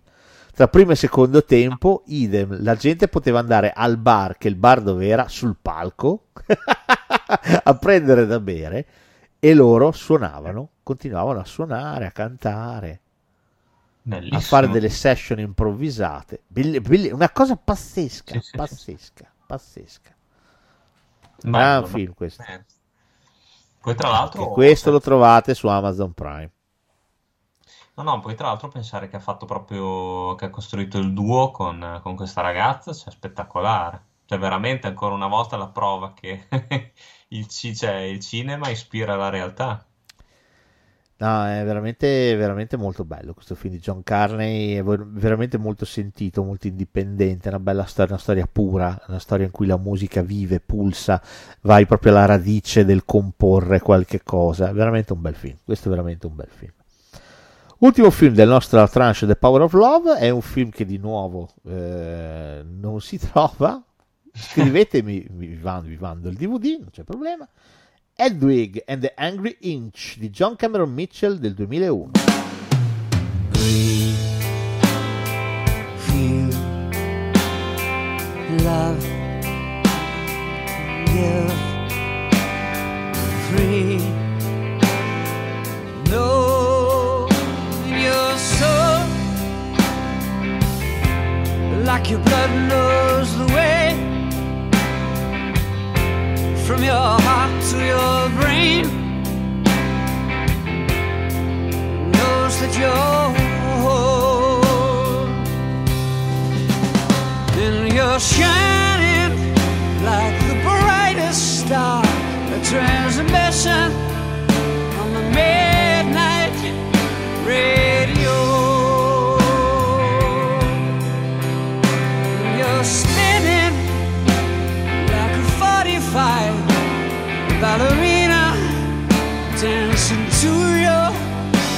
rock and roll. Ma questo non l'ho mai sentito, ti giuro. questo no. Ok, Hedwig and the Hungry Inch, perché mi rifiuto di chiamarlo col titolo italiano Hedwig, la diva con qualcosa in più. Ah, no, ecco, co- così sì che mi è venuto in Ah, mente. ok, perfetto. Però non, eh, il titolo originale non, non l'avevo mai sentito. che bello. E il pollice arrabbiato The Angry Inch. Allora, intanto nasce, questo è un film interessantissimo, nasce come spettacolo off, off Broadway, eh, scritto, diretto e interpretato proprio da John Cameron Mitchell. Ok. Eh, diventa un successo enorme e quindi ovviamente diventa anche un film. Il film di che cosa parla? Parla di Hedwig, che è una, una cantante, che in realtà è un cantante. Eh, un ragazzo nato e cresciuto in Germania, a Berlino Est, ok? Eh, molestato fin da piccolissimo dal padre e quindi eh, appassionato di musica. La musica è l'unica cosa che lo fa evadere da quella realtà eh, così opprimente. Si innamorerà di un soldato americano, il quale gli prometterà mari e monti e fiumi, lo porterà negli Stati Uniti, però eh, lui deve prima operarsi, deve diventare una donna a tutti gli effetti, perché il soldato americano non, non ci sta a stare con un uomo. Allora lui si farà operare, si farà operare da- a Berlino Est da un chirurgo non propriamente bravissimo e capacissimo, che lo lascerà praticamente una mezza via, né uomo né donna. Ecco perché The Hungry Inch, il pollice arrabbiato, perché lui è come se avesse un'escrescenza di carne che non ha né un pisello né una vagina. E Ah. questo è interessante nel film, perché ecco perché de- il pollice arrabbiato, c'ha un senso, te lo spiegano nel film. Perché gli chiamano la diva con qualcosa in più? Perché? Che sembra Renato Possetto in... Ma va a cagare. Vabbè, detto questo. Eh, non solo, eh, l'epopea di Hedwig eh, continua, eh, arriva negli Stati Uniti, il marito la lascia immediatamente e la nostra va avanti, tirando avanti un po', sbarcando il lunario, facendo la babysitter, se non che lei amando sempre la musica, eh, uno dei ragazzi, uno dei ragazzi a cui faceva da babysitter, ragazzo con cui ha avuto anche una certa liaison a un certo punto, le frega le canzoni che lei ha scritto e diventa una rock star. A questo punto il- il- la missione nella vita di Hedwig diventa quella di eh, fare concerti praticamente attaccati ai luoghi dove li fa questo tizio, cantando le stesse canzoni e sputtanandolo praticamente. Questo più o meno è il film. Il film è coloratissimo, pieno zeppo di idee, le canzoni sono splendide. Qui si capisce che c'è la radice musical, nel senso che si capisce che il film nasce come un musical. Però, essendo un musical, avevo detto che non avrei parlato di musical, ma essendo un musical che racconta comunque eh, la storia di una che vuole suonare, che vuole cantare, che vuole fare rock insieme al suo gruppo sbomballato, mi sembrava che potesse rientrarci. Perché l'amore? L'amore c'è perché? Perché lei va da sé, è ancora innamorata di quel ragazzo che le ha portato via praticamente tutto. E lui è innamorato ancora forse di lei. La cosa verrà probabilmente esplicitata verso la fine del film, chissà. Il film però è splendido, le canzoni quando prendono vita sono a metà tra il cartone animato e il musical vero e proprio. Ci sono dei momenti che confinano col sogno, altri con eh, un film eh, di quelli dove ci sono le ballerine in acqua che fanno nuoto sincronizzato. È veramente, veramente forte, è proprio un bel film. Ha dentro la rabbia necessaria che deve avere la musica rock, ha dentro la polemica giusta, ha dentro il contesto giusto. Eh, devo dire John Cameron Mitchell che dopo si è un po' perso, ha fatto altra roba, ma francamente mi ero un po' rotto di seguirlo. Niente di così forte, ha fatto più peccato. Devo dire, tira fuori un film che a mio avviso non si cita mai, non ricorda più nessuno, però invece per me è un grandissimo film. Mm, mm. Allora anche questo lo aggiungo alla lista dei film da recuperare. Segniamo, questo ti Segniamo, spedisco il DVD segniamo. per posta. Va Se lo trovo, esatto. Se no mi mandi di Prossima tranche, penultima tranche. La penultima tranche si chiama Limelight. Che te ridi? No, mi piace, come l'hai detto. Ah, Limelight è una canzone di Alan Parsons Project, gruppo Yes. che io adoravo da ragazzino. E mm, perché Limelight? Perché è la luce del palcoscenico la Limelight. E è la luce che abbaglia chi sta cantando e lo investe del suo calore, della sua luce, di qualche cosa che solo la musica, probabilmente, probabilmente anche il recitare, la musica ti può donare così tanto in modo così pieno. E quindi ecco perché Limelight. Ho parto con il primo film insospettabile in questa, in questa puntata, film del 1985, diretto da Luc Besson, che si chiama Subway. How can I keep on smiling at their disguise when I know nothing good ever comes from lies? Heart is no beginner, but still I can lose my temper. Yeah. How can we keep on watching that fucking TV? We're so bored, care what we see. Takes our strength away and never, never shows us the way. No,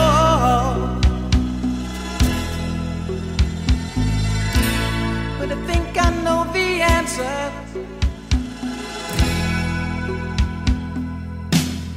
Sì, l'ho visto, quello con Christopher Lambert. No, Non, è, non era Subway quello? quello con Christophe Lambert. All'epoca si Ah, chiamava ok. ancora Christophe Lambert. ok, ok, va bene. dopo, dopo Highlander è diventato Christopher Lambert, ma prima era Christophe Lambert. Eh. Insieme ad Isabella Gianni, bellissima in questo film. C'è anche Jean Reno, giovanissimo, Jean-Hugues Anglade. Questo è un film strepitoso. Ignoratissimo questo film, soprattutto da noi. Ma quando uscì, eh, beh, fece il botto anche qua, no? E Sì. piacque, piacque, piacque anche qua nell'85. Poi dopo è vero che Luc Besson è diventato famosissimo qua grazie a Nikita. Nikita è stato il film che l'ha fatto svoltare per sempre. Ma questo per me è oltre. Questo Nikita se lo mangia tre volte e ne scorreggia anche po- un pochino via una fetta. Cioè, questo per me è splendido. Questo è un film talmente fuori di testa. Storia di Fred, Christophe Lambert. Il film, tra l'altro, inizia con un inseguimento d'auto immediatamente. Così. Fred è un, è un tizio che tira un pochino avanti e come può, dove può, eh, e ha rubato dei documenti a chi non li doveva assolutamente rubare, a un boss. Eh, si rifugia nella subway parigina, nella metro parigina. Eh, da qui i cattivi cercheranno di recuperare il maltolto che lui ha nascosto negli anfratti eh, dei tunnel parigini della metropolitana. Va da sé che arriverà in scena un'annoiatissima Isabella Gianni, moglie del boss Esatto. a cui è stato sottratto il maltolto, che si innamorerà perdutamente di Fred e vorrà fuggire con lui. Ma la cosa che convince e stupisce di questo film è, al di là di come è girato, perché qua Besson gira in un modo, al di là di come è girato, è la corte dei miracoli che affolla la metropolitana parigina. Corte dei miracoli nella quale Fred si inserisce subito magnificamente, magnificamente e c'è il borseggiatore sui pattini, se ti ricordi, ci sono tutti questi soggetti Sì, allucinanti. Ah, tipici poi della filmografia di, Bes- di Besson. E ovviamente personaggi strani, personaggi tristi, personaggi strampalati. Va da sé che ognuno di loro però è sotto sotto ha un talento e il buon Fred eh, sa cogliere questo talento e arriverà di nuovo a mettere su un gruppo Esatto. e a riuscire a far venire fuori qualcosa di bellissimo Un grandissimo successo, proprio così. in un Sì, contesto assolutamente impensabile. sì, sì. Eh, questo è un film, eh, un film pieno zeppo di sorprese, di invenzioni, finale spe- splendido, finale spettacolare. Finale spettacolare. bello anche perché poi non, non finisce in realtà, cioè non sappiamo tutto. Di fatto non finisce, però sì, ecco, diciamo, io una mia idea me la sono fatta, ecco. Sì, Poi lì- ognuno può farsi la sua, però Eh, ecco, sì. la mia me la sono fatta. No, questo è un bellissimo film, questo è veramente un film, eh, ma che bello. Qui Besson agli inizi dirige ancora in un modo No, no, gli, gli attori sono tutti bravi, cioè è bello, è bello la, l'intesa che hanno la Genie e Lambert. Sì, questo è veramente un bellissimo film e ripeto, va a raccontare di nuovo, abbiamo già detto in questa puntata, chissà, forse lo ridiremo, va a raccontare di nuovo gli ultimi, ma qui proprio sono gli ultimi degli ultimi, qui non Eh. sono neanche quelli che vivono nei quartieri popolari, qui sono quelli che la casa non ce l'hanno neanche, questi sono i barboni, quelli che la polizia cerca di beccarli a tutti i costi per arrestarli o, sbatterli fuori dalla metropolitana di Parigi. Perché la metropolitana di Parigi deve essere intonsa, pulita, no? Ma se vuoi anche la Genie è una degli ultimi, perché lei in quella vita non ci sta, non ci sta bene nella vita di lusso, di ricchezza, tant'è che appunto intraprende una relazione con, eh, con il nostro Christophe Lambert. Sicuramente, sicuramente sì. Eh, è veramente bello perché Subway è un film che vive di contrasti. Come da un lato in alto abbiamo la Ville Lumière, che non verrà mai praticamente inquadrata di tutto il film, perché il film è tutto solamente sotto la Subway. Quindi da un lato abbiamo la Ville Lumière, questa città, no? la città dell'amore, una città bellissima, celebratissima, in tantissimi film anche. Dall'altro abbiamo eh, la corte dei miracoli degli ultimi, dei reietti, di quelli che si nascondono, dei ratti, dei topi, di quelli che devono stare nascosti nei cunicoli per non farsi vedere, perché altrimenti la polizia li prende. Il pulito da un lato e lo sporco, il bello e il brutto, no? Due cose che apparentemente non potrebbero stare insieme e invece convivono insieme, pulsando allo stesso battito di una canzone fantastica, a mio avviso, che si chiama It's Only Mystery, ma va bene. Veramente bello, questo è un bellissimo film, non si cita mai nemmeno questo, manco questo si trova, non ho il DVD, non ve lo posso neanche mandare. Speriamo nello streaming in futuro, chissà. Io confido in Amazon Prime perché ogni tanto mi tira fuori delle robe che dico no, ah, mi ha tirato fuori 8 milioni di modi per morire. Ah, guardiamo perché- nella vita che non lo vedo. Anche perché comunque parliamo di Luc Besson, quindi voglio dire, non è che sia proprio l'ultimo dei registi. No, sei un po' sputtanato facendo tre film su Arthur e Minnie May, però va bene, non lo diciamo a nessuno. Dettagli, dai. dettagli, dettagli, i piccoli dettagli. Va bene, prossimo film, eh, stiamo parlando di luce che ah, ci abbaglia, non vediamo più niente. Perché non citare un film che si chiama Blinded by the Light di Gurinder Chada del 2019?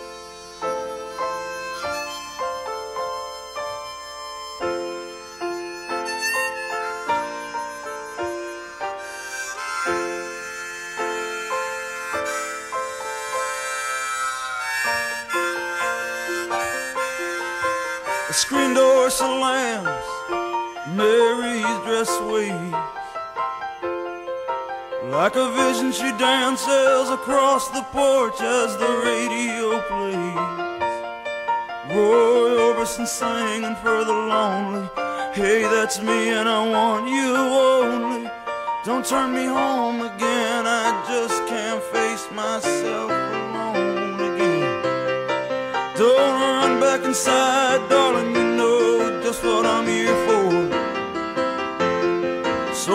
Scared and you're thinking that maybe we ain't that young anymore. Show a little faith, there's magic in the night. You ain't a beauty, but hey, you're alright. Oh, and that's alright with me. Questo non ho visto neanche Oh, questo. meno male, Carfa, tu sì che mi dai delle soddisfazioni. allora, Beh, Gurin... tu l'avevi detto in questa puntata che hai visto film che nessuno avrebbe È visto. vero, non pensavo proprio nessuno, però. evidentemente nessuno. Beh, Gurinder è la regista di Banded Like Beckham, Sognando Beckham, con Ok. eh, Kira Knightley. Sì, sì, Eh, visto. film celebratissimo, amatissimo. Qui non andiamo molto in là, nel senso che sempre comunque c'entra ovviamente una minoranza. Qui abbiamo un ragazzo che viene dal, dal Bangladesh, mi sembra, mi sembra di sì. Siamo in- in- a Londra, ma non a Londra, siamo in uno dei sobborghi a Culonia, lontano da Londra, nel, ma manco in campagna, che sarebbe anche bello, in quelle metropoli orrende inglesi. E siamo negli anni 80. Il nostro eh, vorrebbe integrarsi a scuola, ma il padre gli dice di non stare con la testa tra le nuvole, non guardare le ragazze, pensa solo a studiare, lascia stare la musica. E quindi lui cerca di fare il suo percorso come gli ha insegnato il suo, il suo padre. Se non che un compagno di scuola gli passa una musicassetta del boss di Bruce Springsteen Ok. al nostro protagonista gli si apre un mondo, gli si apre e decide che il boss sta parlando a lui perché quello che lui dice è una cosa che lui riesce a capire in tutte le sue canzoni sta parlando di lui sta parlando della sua condizione e quindi lui lo sente lo sente profondamente e la sua vita cambia in modo inarrestabile, prima lentamente, ma poi sempre di più. Inizia ad ascoltare solamente canzoni del boss e inizia a scrivere, inizia a buttare giù i suoi pensieri. E questo ovviamente gli creerà dei problemi con la famiglia da un lato e poi successivamente lo porterà a dover fare delle scelte. Questo è un film in cui la musica ovviamente non è inedita perché è tutta musica di Bruce Springsteen, ma come ho detto, qui siamo nella sezione limelight, quindi la luce che ci inonda, che ci prende e va detto che il protagonista di questo film di luce ne vede tanta.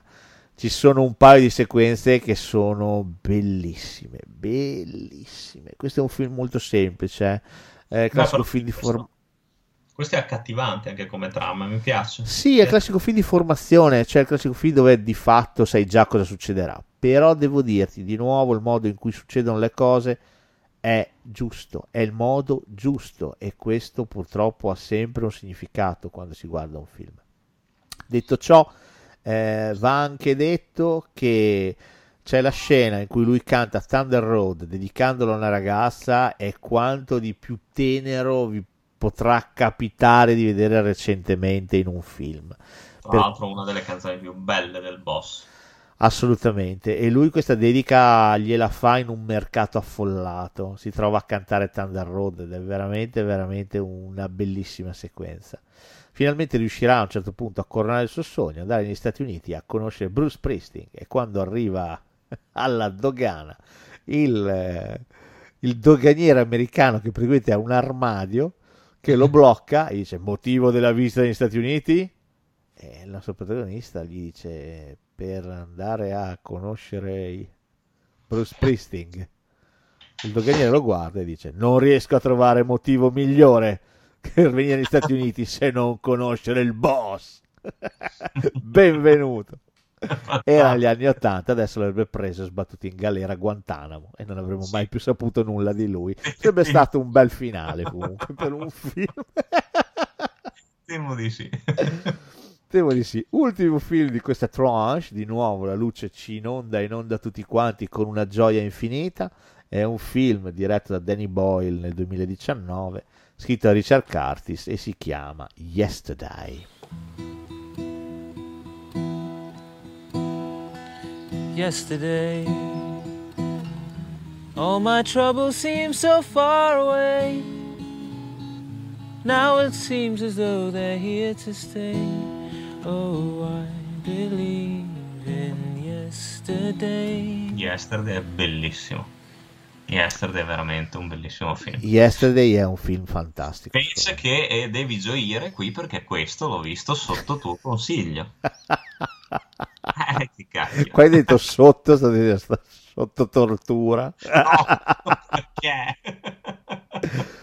Ah, no, so. anzi, ti ringrazio, vedi, lo dico pubblicamente a tutti coloro che Yussi mi ha consigliato un film della Madonna, veramente. Yu si consiglia e a volte ci becca, questa è la news. No, eh, Yesterday è veramente un film bello, dai, è, è una gioia per gli occhi e per il cuore questo film. Sì, sì, A parte no. che ha quella componente fantasy che a me piace da impazzire. è quello il bello di quel film lì, perché non è solo un musical, cioè è proprio la magia, la fa- l'aspetto favolistico fantasy che lo, lo permea, secondo me. Sì. Quello mi è piaciuto molto. No, no, sono d'accordo. Il fatto di questo protagonista che non riesce a sfondare facendo musica neanche a piangere. Ma, ma- ma che un bel giorno, mentre sta tornando a casa in bicicletta di notte, viene eh, tranvato da un autobus e mentre lui ha perso conoscenza, il mondo per un attimo va in blackout totale e quando il mondo si riavvia, tutti hanno dimenticato l'esistenza dei Beatles e non solo. e non solo perché altre cose vengono perdute completamente, una per tutte, ma poi ce ne sono altre. La Coca-Cola, esiste Ah. solo la Pepsi, la Coca, se cerchi Coca su Google viene fuori Pablo Escobar. Ma il mondo ha dimenticato che sono i Beatles. Quindi va da sé che quando il nostro si riprende dopo l'incidente con tutti gli incisivi rotti, la sua amica da sempre, nonché manager, gli regala una chitarra nuova e lui per inaugurarla non può far altro che farlo con una canzone bellissima, indimenticabile, un classico, cioè Yesterday. Bellissimo come reagiscono E tutti tutti. gli amici lo guardano e dicono: Ma, ma, ma- ma che, che che bella, ma, ma quando l'hai composta questa?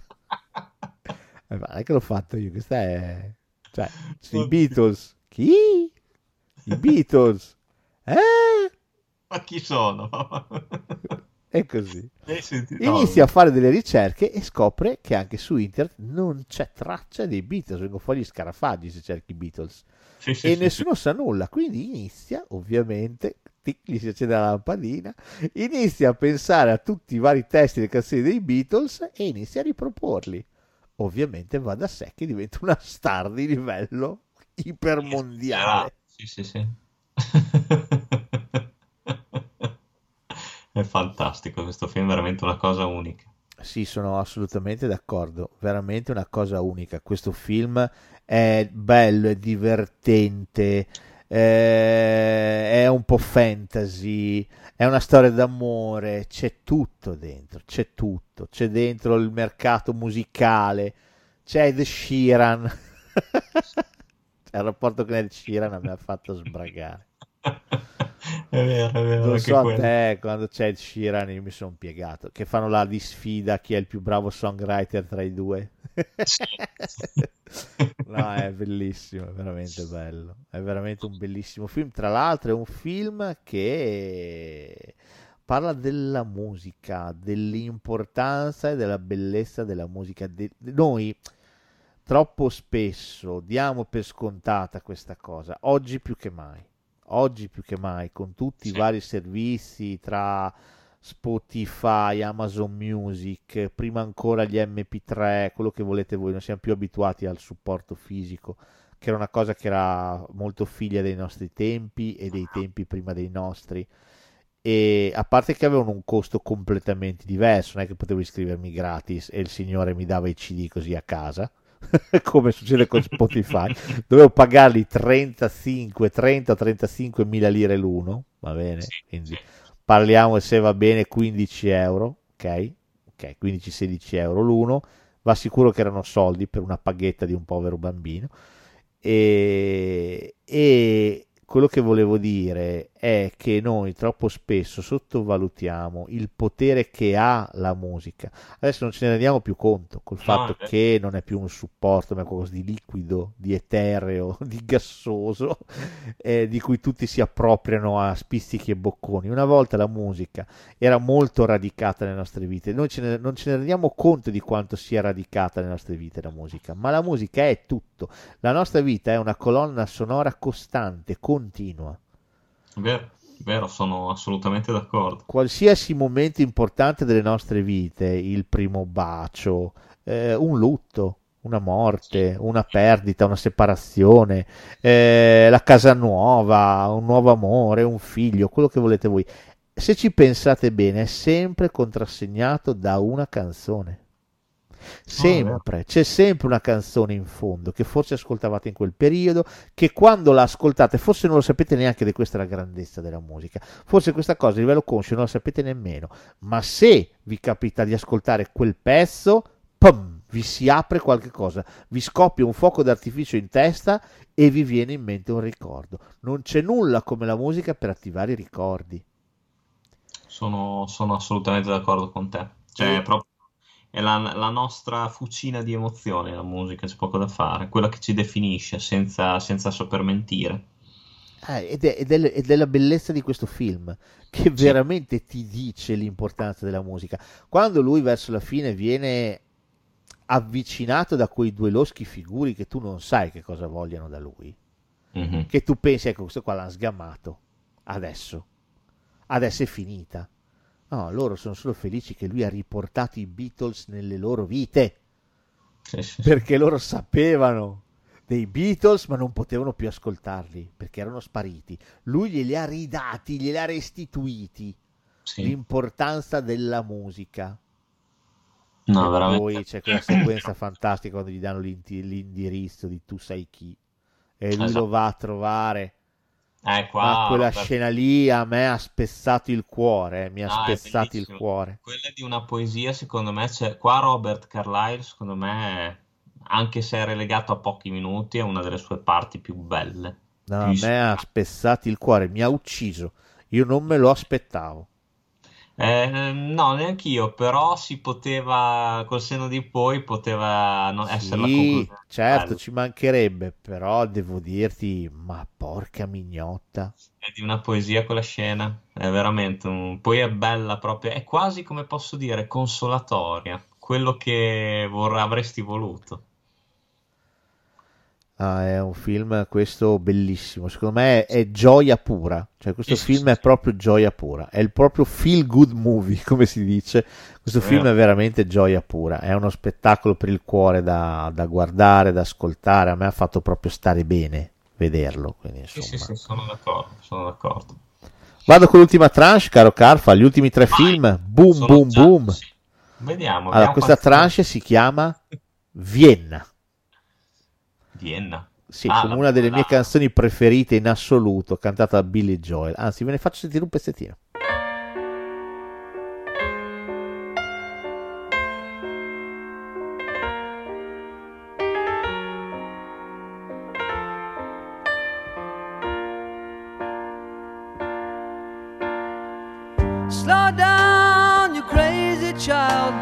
You're so ambitious for a juvenile, but then if you're so smart, tell me why are you still so afraid? Mm. Where's the fire? What's the hurry about? You better cool it off before you burn it out. You got so much to do and only so many hours in a day. Hey,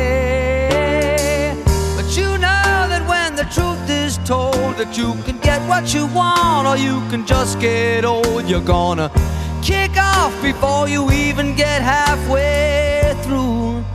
Ooh, when will you realize Vienna waits for you? Bella, eh? Fantastico. No, Vienna, Vienna è una delle mie canzoni preferitissime. Potrei ascoltarla per sempre e non stancarmi mai. Attenzione, eh, perché sarei capace di farlo. Aneddoto personale che non c'entra un cazzo.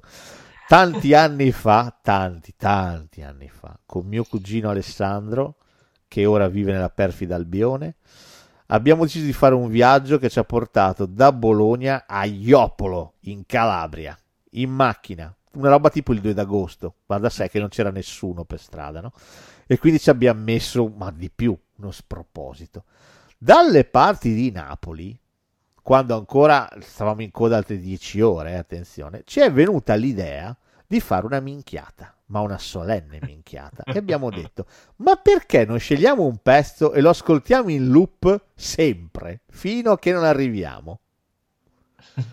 L'abbiamo fatto. L'abbiamo fatto. Il pezzo scelto, tra l'altro, io, io non so perché, perché abbiamo scelto quel pezzo. Il pezzo scelto era Please, please, please let me get what I want degli Smiths, che dura 2 minuti e 27. Quindi l'abbiamo ascoltato un milione di volte. Mortacci. Dopo tre ore di ascolto, favoleggiavamo di creare una religione basata su una sola canzone da far ascoltare agli adepti. E ti dico, sono scattate allucinazioni uditive a un certo punto, non ce la facevamo più. Ogni volta che partiva, Good times for a change. Gli mortacci. Vabbè, que- questo chiudo la parentesi, però ormai mi conoscete, mi piace raccontare i cazzi miei se sono divertenti al mondo. Va bene, Vienna mi piace molto, come ho detto, e- ed è un pezzo strepitoso e ci sta bene sempre in una playlist, ci sta bene perfetta nel finale, soprattutto per identificare quei film che di fatto sono un po' degli outsider rispetto a questa puntata. E parto subito col primo, che è un film di John Landis del 1980 che si chiama The Blues Brothers. Oh, questo non l'ho mai visto però.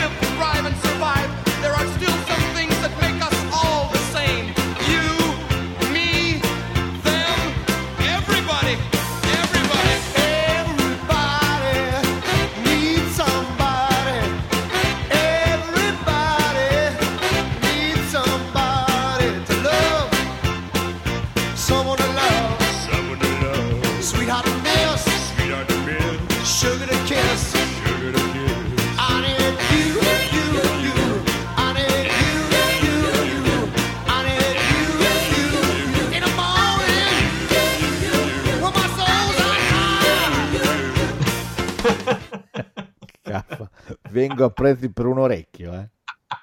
Hai il DVD da prestarmi? Ce l'ho, vuoi? Te lo spedisco. Sì, dai, Eh, quasi quasi. C'è anche in Eh, streaming, Carfa questo. Ispira il titolo. Questo è Blue talmente famoso, ce l'hanno pure su Netflix. Credo ce l'abbia pure Amazon Prime, tutte e due le piattaforme. Tutti per me ce l'hanno questo. Vabbè, The Blues Brothers. Inutile dire di cosa parli. Basta dire siamo in missione per conto di Dio. Sì, storia di due fratelli, Jake e Elwood Blues, John Belushi. John Belushi in questo film. E Dan Aykroyd, uno, John Belushi, appena uscito di galera, l'altro che le ho appena andato a prendere, che decidono di recarsi nel, nel di loro orfanotrofio Nel santo sudare di Calumet City. al cospetto della pinguina, una suora terrificante, che a suon di bastonate gli spiega che l'orfanotrofio sta per chiudere. Causa debiti, causa Proprio. tasse. I nostri dovranno raccimolare una cifra considerevole, tipo 10.000 dollari, e salvare l'orfanotrofio.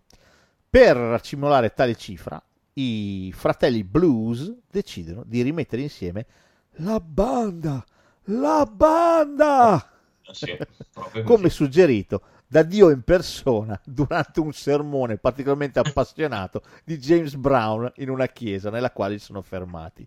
Questo Esatto. film, questo film è un delirio di musica, di immagini, di idee, di comicità, ma che cazzo. Il film è storia. È storia. Questo, questo non lo scalzerà mai nessuno da- dalla leggenda. Questo film è leggenda pura, è, legge- è- è oro colato, sequenza. Parte un film di John Landis. John Landis, John Landis fa gli attaccati, attaccati Animal House, Blues Brothers, un lupo monare americano a Londra, una poltrona per due. Attaccati uno dopo l'altro. Senza contare il video di thriller. Vabbè, senza contare il video di thriller, va bene. Però per dire, cioè, Sì, sì, no, per dire che è un, porca regista con i controcoglioni. Ma Certo. porca puttana, un uomo che non ha i tempi comici di più, di Sì, sì. Questo film è leggendario, è leggendario. Loro che vanno a cercare i membri della banda, la rimettono insieme, ma già solo per i nomi. Ma guarda, che è l'ultimo dei problemi. Cioè, il fatto che dentro ci sia chiunque, James Brown, John Hooker, Rita Franklin, Cab Calloway, c'è anche l'ultimo dei problemi. Ray Charles è l'ultimo dei problemi. Perché il film è già fotonico anche così, senza tutti questi grandissimi. Anzi, che poi cioè, i nomi che abbiamo citato cioè, vengono relegati a poco più di camei, a parte Cab Calloway. Per cui, cioè, sì, il film, la potenza del film è proprio insita nei, nei due protagonisti e in tutti gli altri personaggi che ci sono, oltre che nella storia. I nazisti dell'Illinois, Bob... Bob Io odio i nazisti dell'Illinois Carrie Fisher nella che li vuole uccidere, ma com'è? Le cavallette, ma non è colpa mia, non è colpa mia. E si toglie gli occhiali, la guarda con quei due occhioni. Oh, Jake, la bacia, la molla, andiamo. Cioè, Tra l'altro, curiosissimo che nel film John Belushi si, si toglie gli occhiali ed nei crodi il cappello, però nessuno dei due si toglie contemporaneamente tutte e due le cose. eh, questo film è enorme, Carfa, cioè questo film è di una bellezza e la musica regna, sovrana, cioè la musica qui è il salvacondotto per la salvezza dell'anima, cioè Certo. quando cantano davanti alla platea Everybody needs somebody to love, ma com'è quella scena? È pazzesca, è pazzesca. Lo stesso finale con loro in galera che cantano Jailhouse Rock. Mentre tutti sono felici e contenti che ballano. Siete dei carcerati! La musica, capito? La musica ti salva, cazzo. La musica comunque vada, ti salva. Anche se sei un carcerato, ti salva. Sì, sì, sì. Che meraviglia. Che No, questo- meraviglia. Questo è un film assoluto. Questo è veramente assoluto. Sì, questo è veramente un film inimitabile. Eh, passano gli anni, ma non perde niente, niente, niente, niente. John Candy, loro che cantano Rawhide, lui con la frusta. Cioè, ci sono delle cose. questo film è una fucina di idee passe. Sì, che prima, che prima cantano Gimme Some Lovin', che tutti gli lanciano le bottiglie addosso. Ah, fate schifo! Esattamente. esattamente, esattamente. Questo è un film spettacolare. Qui abbiamo la scrittura di, Di Dan Aykroyd. di Dan Aykroyd, da un lato, che non aveva mai scritto una sceneggiatura. Gli viene chiesto di farlo perché i, i personaggi di Blues Brothers nascevano dal Saturday Night Live, erano diventati famosissimi, quindi la Universal opzionò di fare un, un fi- un film su di loro. Chiamarono John Landis, che aveva già lavorato con Belushi con Animal House, e chiesero ad Aykroyd di fare la sceneggiatura. E Aykroyd si lanciò, ma non aveva mai scritto niente di simili, tirò fuori una roba tipo da 250 pagine, tipo 5 volte più lungo di una sceneggiatura normale, no? E... e niente, toccò a John Landis rielaborarla tutta quanta, sfrondarla, togliere un sacco di cose, tra cui una cosa a cui Aykroyd teneva tantissimo, cioè il fatto che la Bluesmobile avesse caratteristiche magiche. Sì. Eh, John Landis non ci credeva, la tagliò completamente questa cosa. Anzi, la girò e poi la tagliò in montaggio. Quindi, insomma. Però devo dire, devo dire, questo è un film mitico, cioè toccato di nuovo. Parliamo di uno di quei film che sono toccati da qualche cosa che ah, non ci puoi fare niente. eh. Questo è dall'inizio alla fine, è allucinante, è allucinante. Ci sono quei film che funzionano i protagonisti, funziona la musica, funziona il regista, funziona la sceneggiatura, funziona tutto. Tutto, tutto. Funziona tutto e pur durando più di due ore vola. vola, Sì, sì, vola. due, due ore che volano senza problemi. Tra l'altro questo è uno dei pochissimi film, se non forse l'unico, dove Steven Spielberg fa un cameo. È vero. Fa l'impiegato dell'ufficio delle tasse. Esatto, dell'ufficio delle tasse. Proprio così. Insomma, vabbè, questo è, questo è un film eh, strepitoso. Inaugura la voglia di John Landis di inzeppare i suoi film di personaggi presi ad cazzum dal mondo del cinema, registi, attori, e li inzeppa nei suoi film. Succederà da lì in poi sempre. Sì. Spie come noi poi è, è l'apoteosi di questa cosa. In Spie come noi c'è chiunque. Va bene, il prossimo film, beh vabbè, beh vabbè, è che, è che non ti cito, un film di Steven Frears del 2000 che si chiama Alta Fedeltà.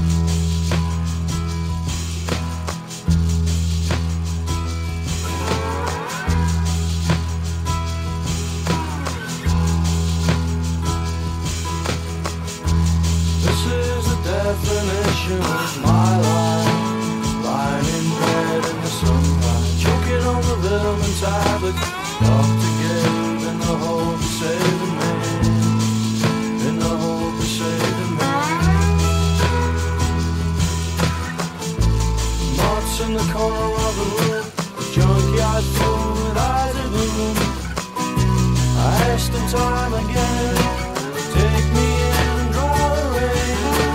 Take me in dry the. Take me in dry the. Take me in dry the rain, the rain, the rain, the rain, the rain, the rain. Bello anche questo. Un grandissimo film. Questo è un grandissimo film, tratto ovviamente da un bellissimo libro scritto da Nick Corby. Nick Corby, l'uomo che era diventato famoso con Febbre a 90, anche quello è diventato un film, e Un ragazzo, anche quello è diventato un film, con Hugh Grant. Eh, Alta fedeltà, forse se non è il suo libro più bello, quasi, nel senso che il libro è veramente bellissimo. Andatevelo a leggere, è veramente uno spasso. L'altro è uscito ora ora il libro nuovo di Nick Corby, lo sto leggendo e devo dire a me lui piace tanto, uno di quegli, di quegli autori che quando esce un libro nuovo suo io smetto di leggere qualsiasi cosa sto leggendo e leggo il suo libro. Quindi Credo che Alta Fedeltà sia l'unico film dove ho trovato bravo John Cusack.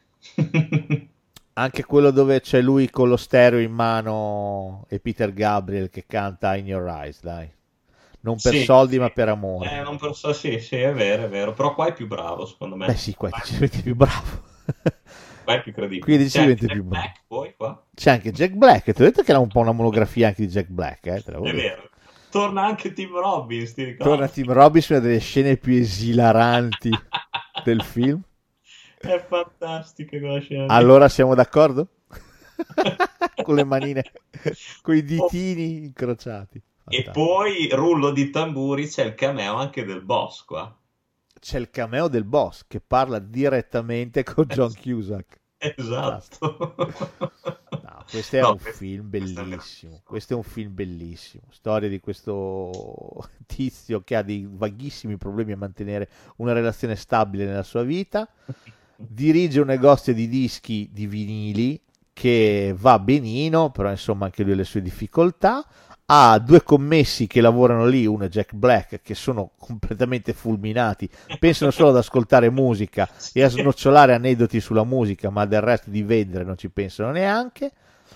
E la cosa interessante è che il nostro John Cusack, il nostro protagonista, sta facendo un'analisi, un'autoanalisi della sua vita, delle sue relazioni, chiedendosi il perché non hanno funzionato.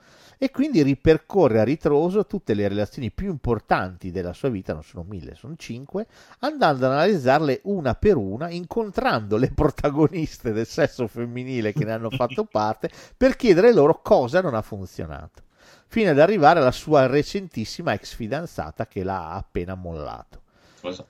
La cosa geniale del film, ma ancora di più del libro, nel libro, perché nel libro sono tantissime in più che nel film, sono le classifiche, le playlist che il nostro protagonista fa.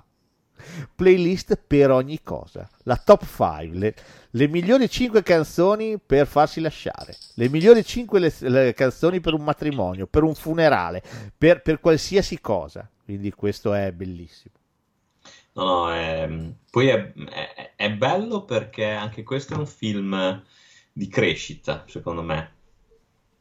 Eh, mi è piaciuto molto, di crescita interiore. Eh, po- porta molto a riflettere. No, sicuramente, assolutamente. Questo è un film molto molto divertente. L'unica differenza che ha con il no, ne ha tante, però la, la macroscopica è che non è ambientato a Londra, ma è ambientato a Chicago, però altra città che comunque con la musica ci azzecca parecchio. Colonna sonora da urlo, da urlo. Questa spacca, questa veramente spacca. Qua puoi accontentare tutti, eh, con questa colonna sonora. La musica c'entra perché il nostro protagonista la vende e Jack Black la canta, tra l'altro. Quindi, insomma. No, questo è un bellissimo film, questo è da, da recuperare. Questo non è attualmente in nessuna piattaforma di streaming. Mi dispiace, ho l'MP4 se volete. Eh, non si può, non si può. Non si può, no, non è vero. Non si può, basta. Va bene, prossimo e ultimo film, un film del 2013, diretto sempre da lui, da John Carney, Eh, che si chiama Tutto può cambiare.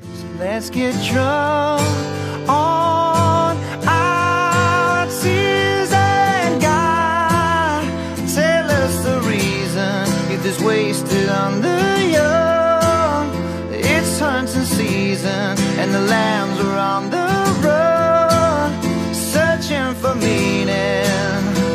But are we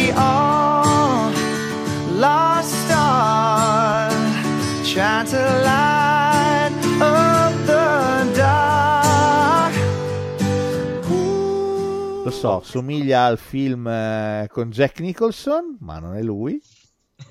No, è vero. Potrebbe sembrare quello, ma non è quello. Tutto può cambiare. Un film con Mark Hulk Raffalo e Kira Knightley. Questo credo di averlo visto una volta. Questo è andato per TV, mi sa di sì. Yes, beh sì, un film del 2013, ormai sette anni. Allora questo mi sa di averlo visto, però dimmi la trama, rinfrescami la memoria. Allora, Mark Ruffalo è un produttore discografico completamente disilluso e anche un pochino alcolizzato che ha deciso di, eh, non dico appendere la carriera al chiodo, ma quasi. Nel senso che lui ha veramente fatto parte di un'etichetta che è diventata enorme. Il suo socio però sta gestendo tutto quanto, lui sta vivendo un pochino di rendita, però bene o male si disinteressa a tutto e tutti, ok? Perché? Perché non gli interessa più la musica che c'è adesso, non gli interessa più, non gli interessa più il tipo di musica, eh, il tipo di artisti, trova che tutto quanto abbia preso una deriva che non gli interessa più. E quindi ha completamente mollato gli ormeggi, li ha mollati anche in famiglia, ha mandato a fare in culo moglie e un po' meno la figlia, cercherebbe di vedere la figlia, ma la figlia ovviamente ha delle, delle grosse resistenze nei suoi confronti, se non che una notte si trova di nuovo in un bar, come a Star is Born, e a sentire Kira Knightley È suonare. vero, È vero, è vero, allora l'ho visto. E sì. lei è lì eh, che sta suonando la chitarra, facendo questo pezzo molto molto scarno. E Mark Ruffalo ha un'illuminazione da buon produttore discografico, vede vestirsi il pezzo. Questo rumore che sentite è il gatto che gioca con un tappino di una bottiglia. Il mio gatto, sempre quello che ha dato vita alla puntata sui gatti, adora giocare col tappino. Ma in J basta! Vabbè. E lui vede eh, crescere questo pezzo, lo vede arricchirsi, vede arrivare un pianoforte, aggiungersi una viola, un violino, una tromba e vede il pezzo fatto e finito nella sua testa. E quindi decide di voler produrre questa ragazza, questa signora nessuno, che tra l'altro, delusa da tutto e da tutti, sta abbandonando New York. Perché sta abbandonando New York? Perché il di lei ex fidanzato ormai era arrivato insieme a lei a New York per diventare una rockstar. Lei doveva seguire il progetto con lui. Eh, lui si è fatto un pochino corrompere dal mondo eh, e dal successo. Eh, praticamente eh, la relazione è finita. La cosa bella è che il fidanzato di Kira Knightley è il cantante dei Maroon 5. È vero, sì, adesso Yes, lo- è il cantante di Maroon 5, quindi John Carney non è che lavora con gli scappati. Cosa farà Mark Ruffalo? Deciderà di produrle il disco, ma il disco verrà prodotto in giro per New York. Verrà registrato dal vivo, lui andrà lui personalmente a cercare le persone che possono suonare questo disco, eh, senza cabine di registrazione, senza mixer, senza microfoni particolarmente sensibili, si metterà lì in vari angoli rappresentativi di New York, l'Empire State Building, il Greenwich Village, il Central Park, nel lago, eccetera, e registrerà dal vivo le esibizioni di lei con la band. Il film è una magia Sì. una magia. Se vi piace la musica, questo film è pura magia. Sì, sì, è vero. Tra l'altro è uno di quei film eleganti, carini, cioè non, non è pomposo. No, Molto, non lo è, carino. non lo è, ti fa, ti fa veramente capire qual è la- le- il cuore di tutto questo discorso che è durato 18 film. La musica appartiene a tutti, Sì, cioè sì. è vero, l'autore la crea, ma nel momento in cui l'ha creata non è un caso che lei decida di divulgarlo in rete, il suo disco, al costo di un dollaro. Tanto con un dollaro, con tutti i soldi che potrebbe fare, sicuramente l'artista è a posto, non ha problemi. Il resto vanno per la casa discografica. Quindi la musica a chi appartiene? È vero, a te che l'hai creata, ma nel momento in cui l'hai creata, eh, l'ascolto io, l'ascolti tu, l'ascolta lui, la musica dopo è di tutti, è di tutti noi, è di tutti noi. Ed è bellissima questa cosa perché ti fa capire veramente chi c'è dall'altra parte. Cioè, sì, da una parte c'è l'autore che è quello che compone ed è giusto che abbia un riconoscimento per quello che ha fatto, perché non ci deve essere la cultura gratis, non deve essere gratis mai, mai, la cultura non deve essere gratis mai. Contemporaneamente ti mostra anche che tutto il prezzo esagerato che spesso ha non è il prezzo che eh, paghiamo all'autore, ma è tutto Certo. quello che ci sta dietro all'autore. No, e poi è bello perché mh, cioè, la musica veramente, come abbiamo detto prima, detto prima, ognuno può interpretarla in base a com'è, cioè suscita emozioni diverse, una stessa canzone, quindi è proprio bello, è bello che sia veramente ad appannaggio di tutti. Ma eh, poi il fatto che loro decidano di eh, registrarlo in giro per la città è ulteriore dimostrazione che appartiene veramente a tutti. Sì, sì, sì. E quindi, quindi questo per me è un film bellissimo, bellissimo. È vero, è vero. Adesso lo vidi, lo vidi a suo tempo, mi ricordo. Va bene, ho concluso. Se volete che vi presti Josie dei Pussycats, contattatemi. Anche Once. Eh, Once non c'ho il DVD di Non Once. ce l'hai il DVD? Ah, non no. era Once, era un altro, era Still Crazy. Still Crazy. Ok, Era Still... Comunque Once si trova, c'è su Amazon Prime. ok.